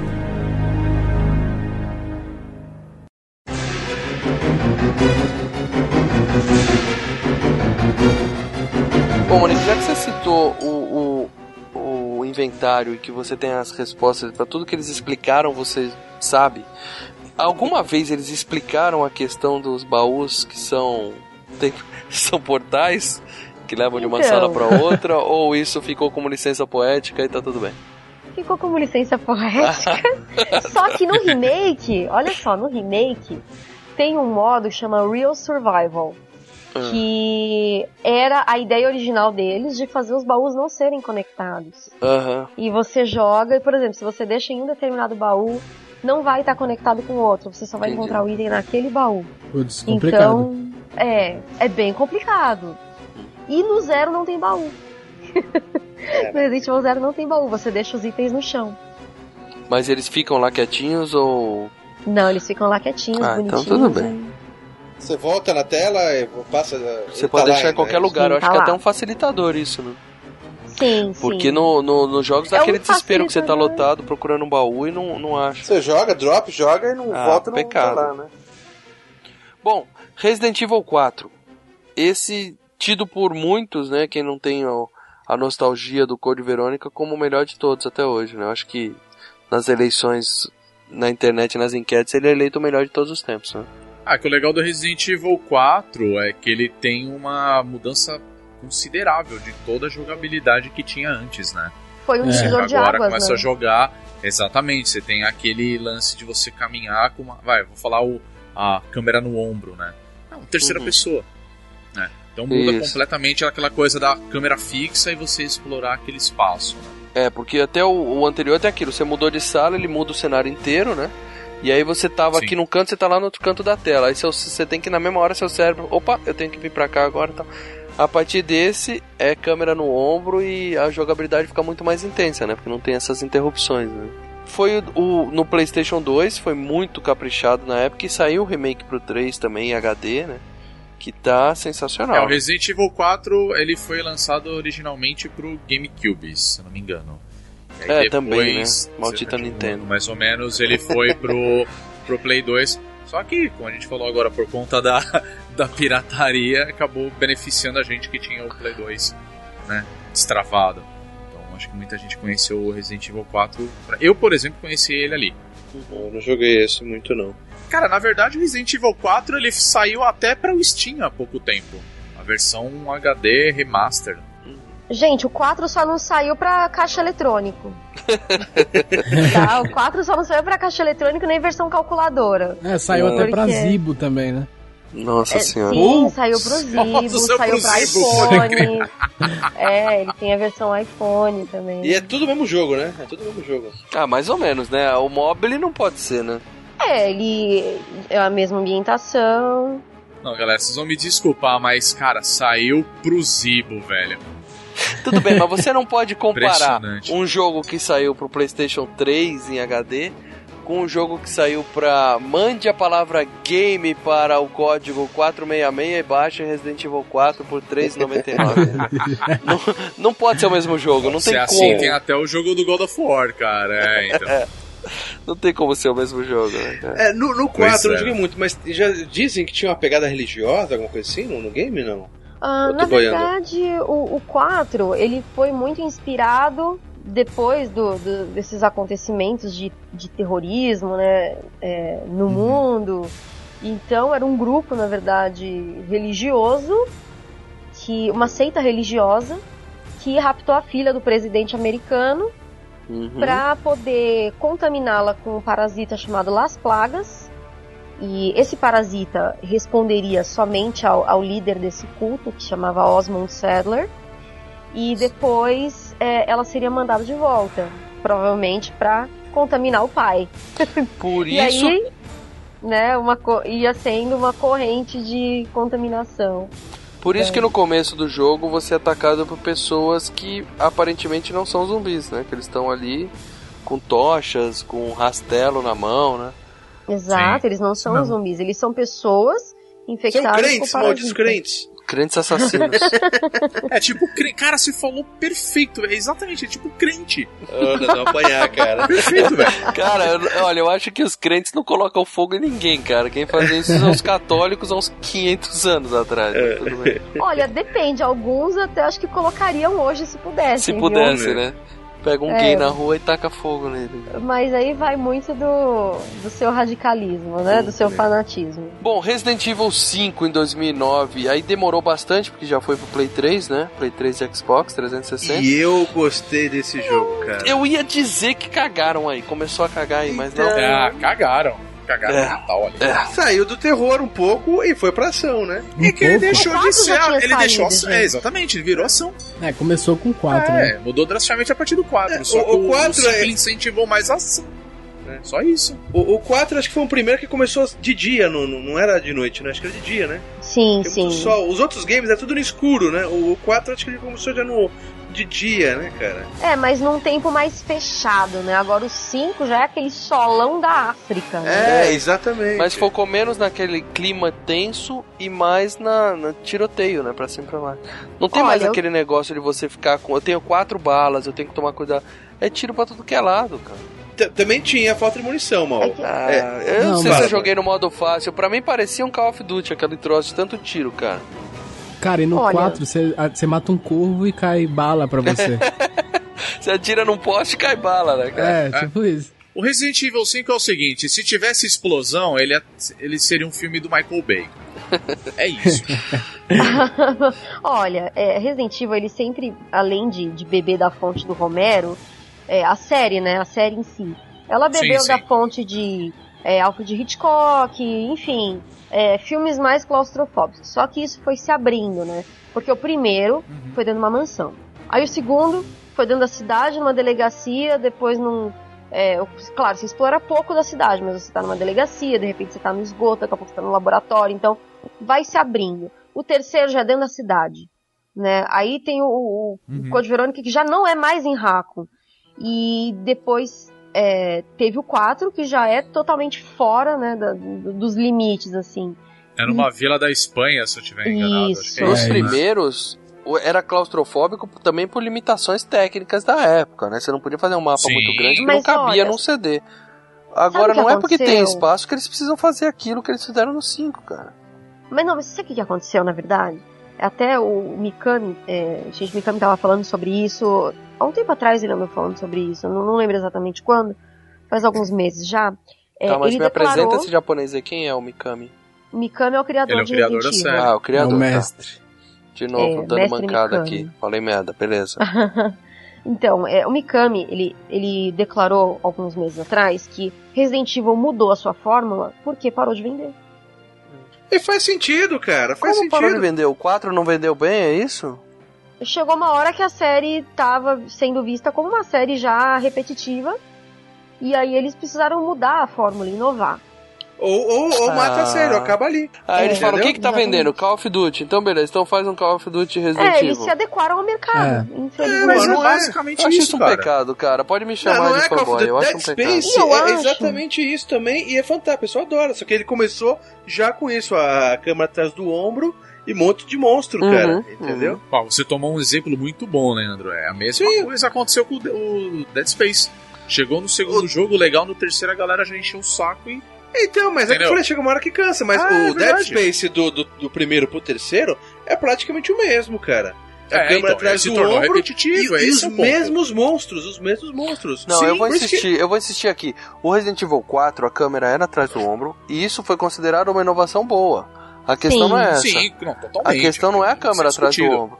A questão é que o 5 mudou a pegada do jogo, virou Não, um a jogo de questão é que tem muito zumbi Sim. e você tem que matar muito zumbi com muita bala, negão. É Mas aí, Então, gente, vamos também. Eu, eu tava falando sobre isso em um outro podcast que eu participei, sobre essa questão do, do dinamismo dos jogos de hoje. Então, eu acho assim, é- essa fórmula de. Ai, olha, entra ali, só. Isso, Pega a mata, cartinha, né, lê a cartinha. É, É, exatamente. E anda, e explora. Uhum. Gente, não dá mais certo. Hum. Não dá mais certo essa forma. Infelizmente, não dá.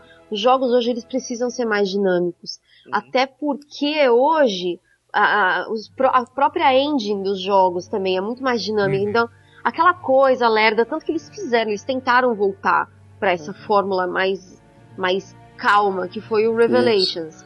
E o pessoal caiu Não de pau também, ou seja, reclamem é? porque...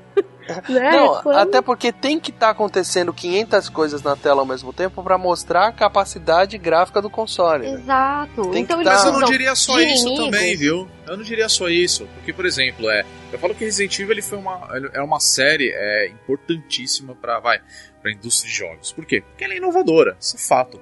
Só que assim, ela passou por tanto passou por tantas experiências que assim, chegou um ponto que os caras fizeram um jogo de tiro Resident Evil. E Ah, não mas certo, a- cara. ainda continua. É, porra, vocês lembram o início da fase? Do, do, do- o- como a Monique falou, todos os jogos a Capcom inova- inovava. Porra, Uhum. ah, o Resident Evil 5, cara, eu lembro muito até hoje. Você andando, a primeira vez você andando, o pessoal virando a cabeça olhando pra você, entendeu? O- Era, puta, muito bem feito. Não, graficamente o primeiro, falando, Ah, isso- 5 isso é é, gráfico, Vai ficando cada vez mais desafiador, entendeu? Então, por É, exemplo, no primeiro exatamente. você tem o zumbi, aí depois tem, sei lá, que nem eu falei, começa com o zumbi, tá? Aí daqui a pouco aparece o cachorro, você já pensa, oh meu Uhum. Deus do céu, peraí, esse aí já é mais rápido.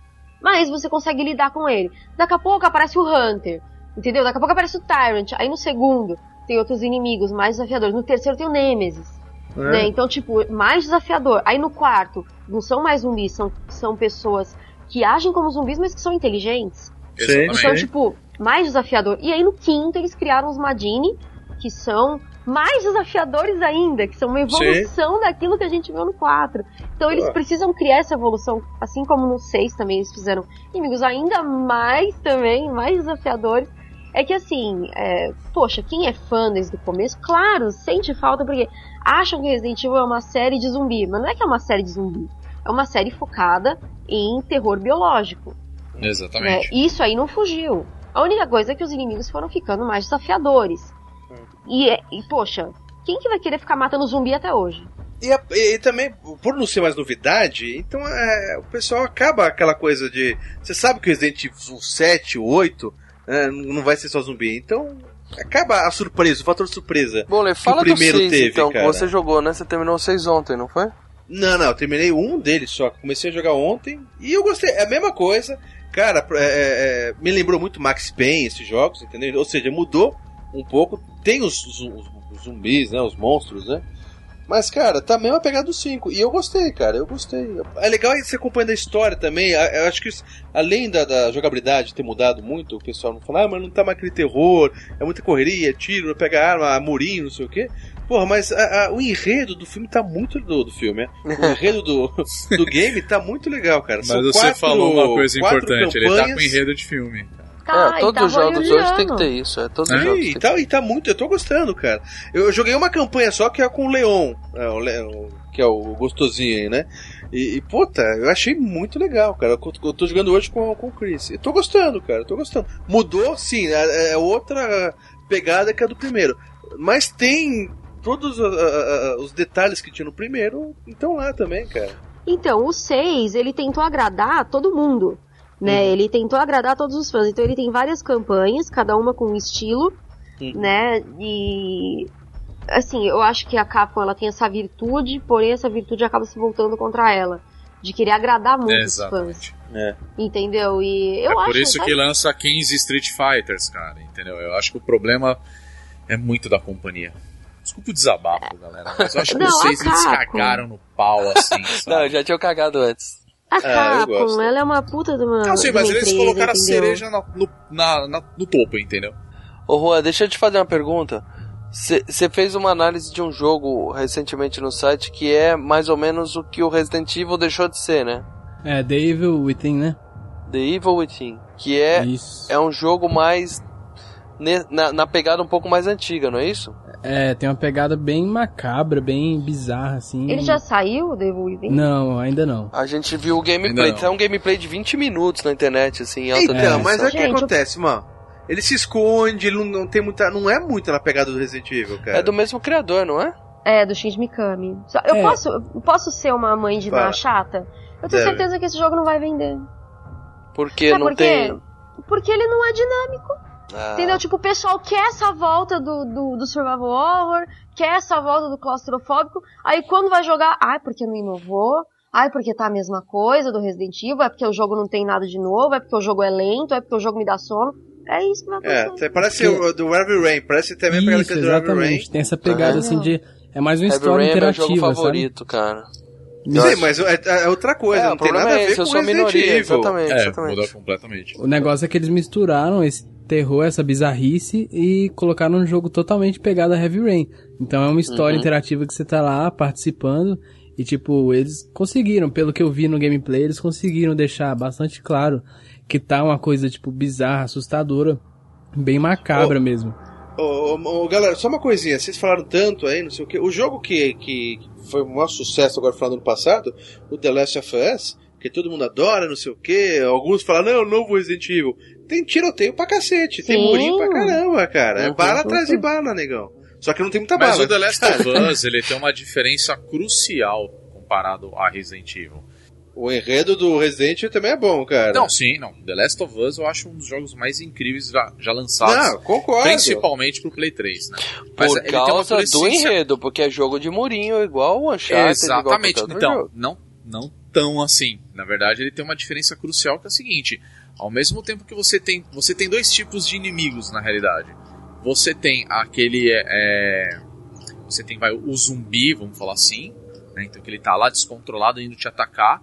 E ao mesmo tempo você tem, vai, os humanos, né? Outras pessoas Não. que são de Mas no outros 4 grupos já tinha aquilo lá. isso, no Resident Evil 4. Não, não, É, sim, Resident é que Evil- é, que é o o pós-apocalíptico. grande ponto- Todo mundo é cada um por si, meu amigo. É guerra, é guerra. Não, não é isso, não. A, a questão do The Last of Us é que ele foi muito bem trabalhado no apelo é, vai, da personalidade do personagem, cara. É o emocional. Uhum. Esse é o- Essa é a diferença. Então, eu mas gosto. eu acho, eu não acho isso tão diferente, porque Resident Evil tem personagens extremamente cativantes. Só que, claro, o The Last of Us começou agora, então ele tem. Isso. é, ele tem os seus personagens cativantes também, assim como Resident Evil tem há 17 Então, anos mas sabe qual que é a diferença, Monique? É que Não, o, a o culpa é Resident... do The Walking Dead. Eu falo sempre que a não, culpa é não. deles, entendeu? É que o Resident, mano, é que você, como, assim, uma, vamos dizer, uma pessoa que tá interessada na história, você vai e você consegue se envolver profundamente a ponto de, de ficar realmente cativada pelos, pelos personagens.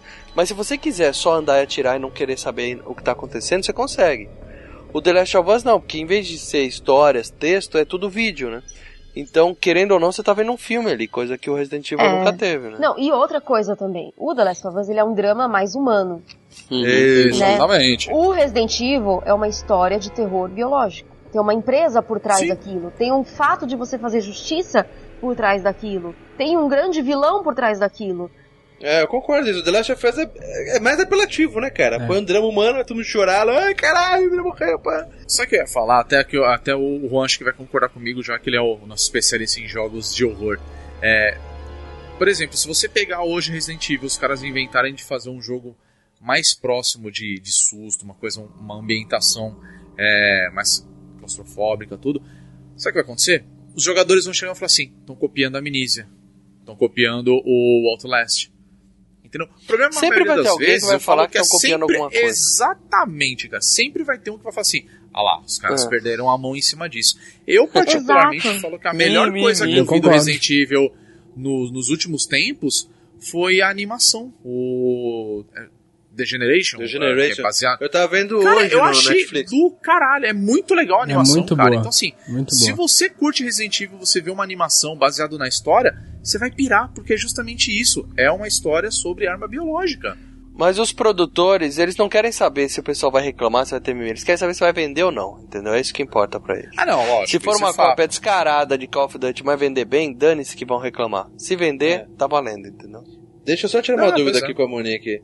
Eu tava vendo hoje na Netflix antes de gravar aqui o podcast esse o, o The Generation. Ele tá entre. Entre qual jogo? Você sabe, Monique? Ou não tá? Na tipo, história? entre os dois? É, a história dele. Ele se passa entre o 4 e o 5. Eles passam Hum. um pouquinho antes do 5. Eu achava que era entre o 3 e o 4. Não, não, ele, tra... ele é um prequel do, do 5, na verdade. Isso, é, não é verdade. é verdade. Então, Monique, antes gente encerrar, eu queria até te perguntar isso. A gente tem. A gente falou aqui dos jogos principais, mas tem uma porrada de spin-off, joguinhos complementares, minigames. Sim, nossa. Qual que você recomenda, assim, que é o seu também. favorito? De toda a série ou você diz dos spin-offs? Não, dos spin-offs, só, só desses que a gente não citou. Olha, eu, eu gosto, eu particularmente, é, eu gosto bastante, tem muita gente que não gosta, mas eu gosto dos Outbreaks.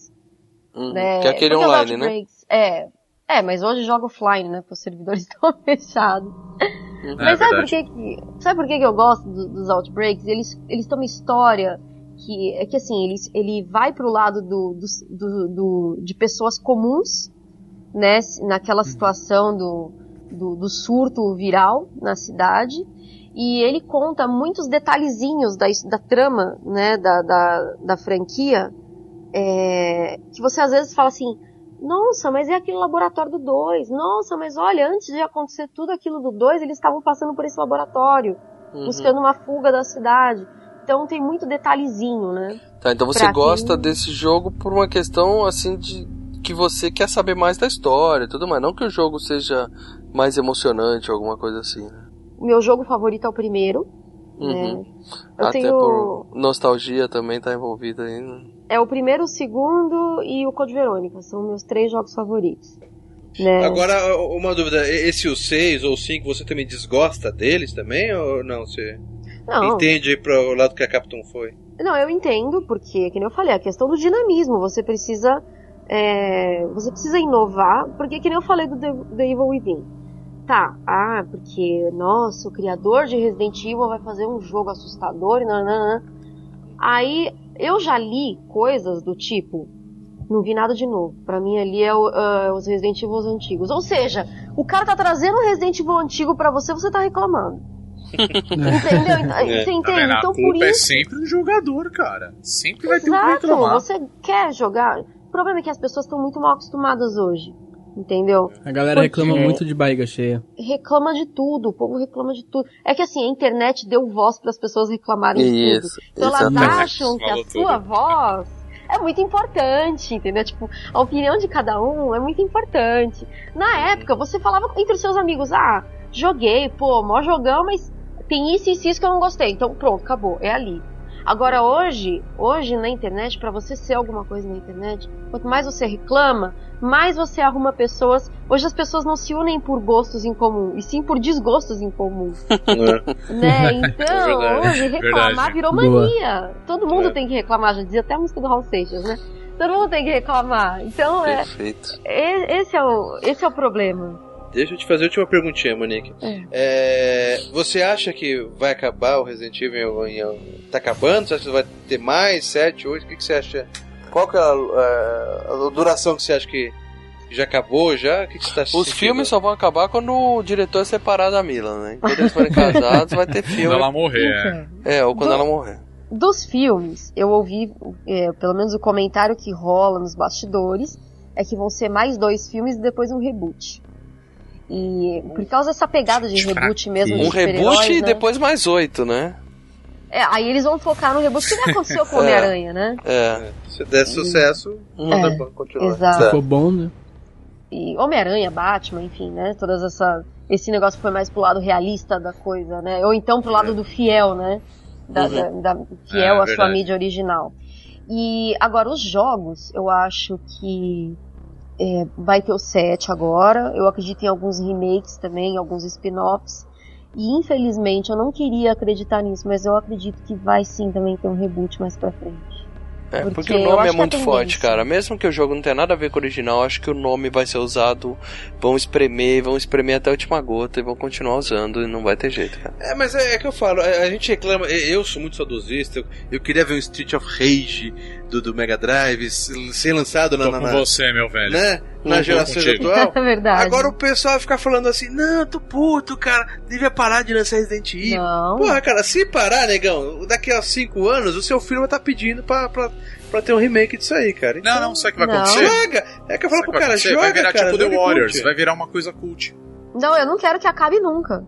É, vai não. Eu, por Sim, mim, não. saía um por ano, dois, três. É que nem teve um ano aí que saiu três Resident Evil em 2012. Por mim, saía dois, três todo ano. Eu não reclamo. Claro, é mais conteúdo, né, Monique? Entendeu? Excelente. É. eu Coisa. gosto, entendeu? E Então, eu vou. É, Rodrigo, eu vou falar uma coisa. Eu quero ver um remake do The Warriors, cara. Eu gosto. Ah, não vai rolar. Pô, mas É, eu não sei se vai rolar, mas, cara, já pensou que legal? Tá vendo? Então, esse é o ponto principal das coisas. Curte, se, é, se não ficar bom, beleza, mas Tem o curte. antigo, tem o original, fim. Você gostou? É. Ótimo. Bom, Monique, eu queria agradecer mais uma vez a sua participação. Eu que E agradeço. passa aí todos os seus contatos aí que você quiser passar, como é que o pessoal faz pra te achar, seguir a sua fanpage que é gigantesca, né, no Facebook. Ah, sim, é bom. Primeiro, eu agradeço né, o convite. Sempre que quiserem minha, meu pitaco sobre Resident Evil é só chamar. Você sabe que você vai voltar, que nós vamos gravar um dos filmes e você vai voltar outra vez, né? Ah, sim, nossa, um então, prazer. mais pra frente. É, Não, eu tá digo mais, mano, que eu gostei tanto da sua participação que quando a gente for fazer um de Silent Hill, eu vou te chamar também, que eu já vi que você curte. Tá, pode chamar também que eu gravo. Eu não sou especialista no assunto. Ah, obrigada, gente. Fico feliz de agradecer a preferência. Uhum. E eu, fico, eu fiquei muito contente, muito honrada com o convite. E o Resident Evil Database, ele tá nas redes sociais, ele tá no Facebook, é, facebook.com.br Resident Evil Database, ele tá também no Twitter, que é twitter.com.br Resident Evil DB. É, a gente tá no Alvanista também, alvanista.com.br Resident Evil Database, estamos também no Google Plus, que é plus.google.com.br mais Resident Evil Database, e a gente tá também no Instagram, que é instagram.com.br Resident Evil Database. Impressionante. Todos esses links no post Uhum. do, do- do- do- desse podcast. E o Rodrigão, Rodrigão, você tá onde, Rodrigão? Ah, eu tô lá no bonusstage.com.br. É, faz um tempinho que a gente não grava podcast devido a alguns problemas técnicos de toda a equipe. O clássico Ah, a gente vai voltar, né? É aquele, aquele. Vamos falar que é o sabático, né? Mas a gente tá com algumas novidades em breve aí, então quem tiver interesse em conhecer o que a gente já gravou e quiser já assinar o feed da gente pra ouvir o que tá vindo a caminho, é bonusstage.com.br, é, Twitter bonussstagebr, é, Facebook também barra é, bonusstage. É isso aí, beleza. Juan, você não tem nenhum projeto pessoal não, né, Juan? Ainda. Ah, tem, tem o Vale Ingresso, né? Ah, é? Conta aí, cara. Faz essa jabá. Ó, E- conta opa, mais. opa. youtube.com barra Vale Ingresso, é crítica de filme, dos filmes aí que estão no cinema. É, Twitter também, arroba Juan Passos, Instagram também, se quiser me seguir. E também no site, no próprio site Filmes e Games, minha coluna lá, Gelo na Espinha. Quem quiser, tem uns, uns posts lá de, de jogos de terror pra galera que curte aí. E é isso, Hum. valeu, agradeço o convite também. Ah, é, eu também tô no Filmes e Games, não posso esquecer de falar isso, escrevendo sobre filme francês. O cara do tênis verde do nosso site. Esse Rodrigo. eu, sou eu, sou eu. O, o de barba, eu sou eu mesmo. Monique, você deixou claro que os seus jogos preferidos são os primeiros, né? Até porque tem toda uma história aí envolvida. Agora, vamos supor que tem alguém ouvindo esse cast que é um, um Zé Mané que não conhece a série, tá? Eu sei que isso é impossível. Mas assim, a gente, como a gente fala mais de filmes do que de games, inclusive aqui, o cara pode ter visto os filmes da Mila, não gostou muito e nunca foi atrás dos games. É, que game você recomendaria pra um cara que não conhece pra ele jogar, entendeu? Porque se ele for jogar o primeiro, ele vai falar, pô, nada a ver, muito, muito quadrado, tá? Quem não viveu essa época. É, o ideal seria ele jogar o remake, né? Porém. Qual é o remake? O que O saiu remake no, é o no GameCube, só? É. Onde É, ele vai achar um. GameCube pra jogar isso? No Wii. Saiu pro Wii e Wii. pro GameCube. É o pro Wii também, É é estranho lançar esse jogo pro Wii, cara. O Wii adulto não tem Wii, né, cara? E esse jogo é pra adulto.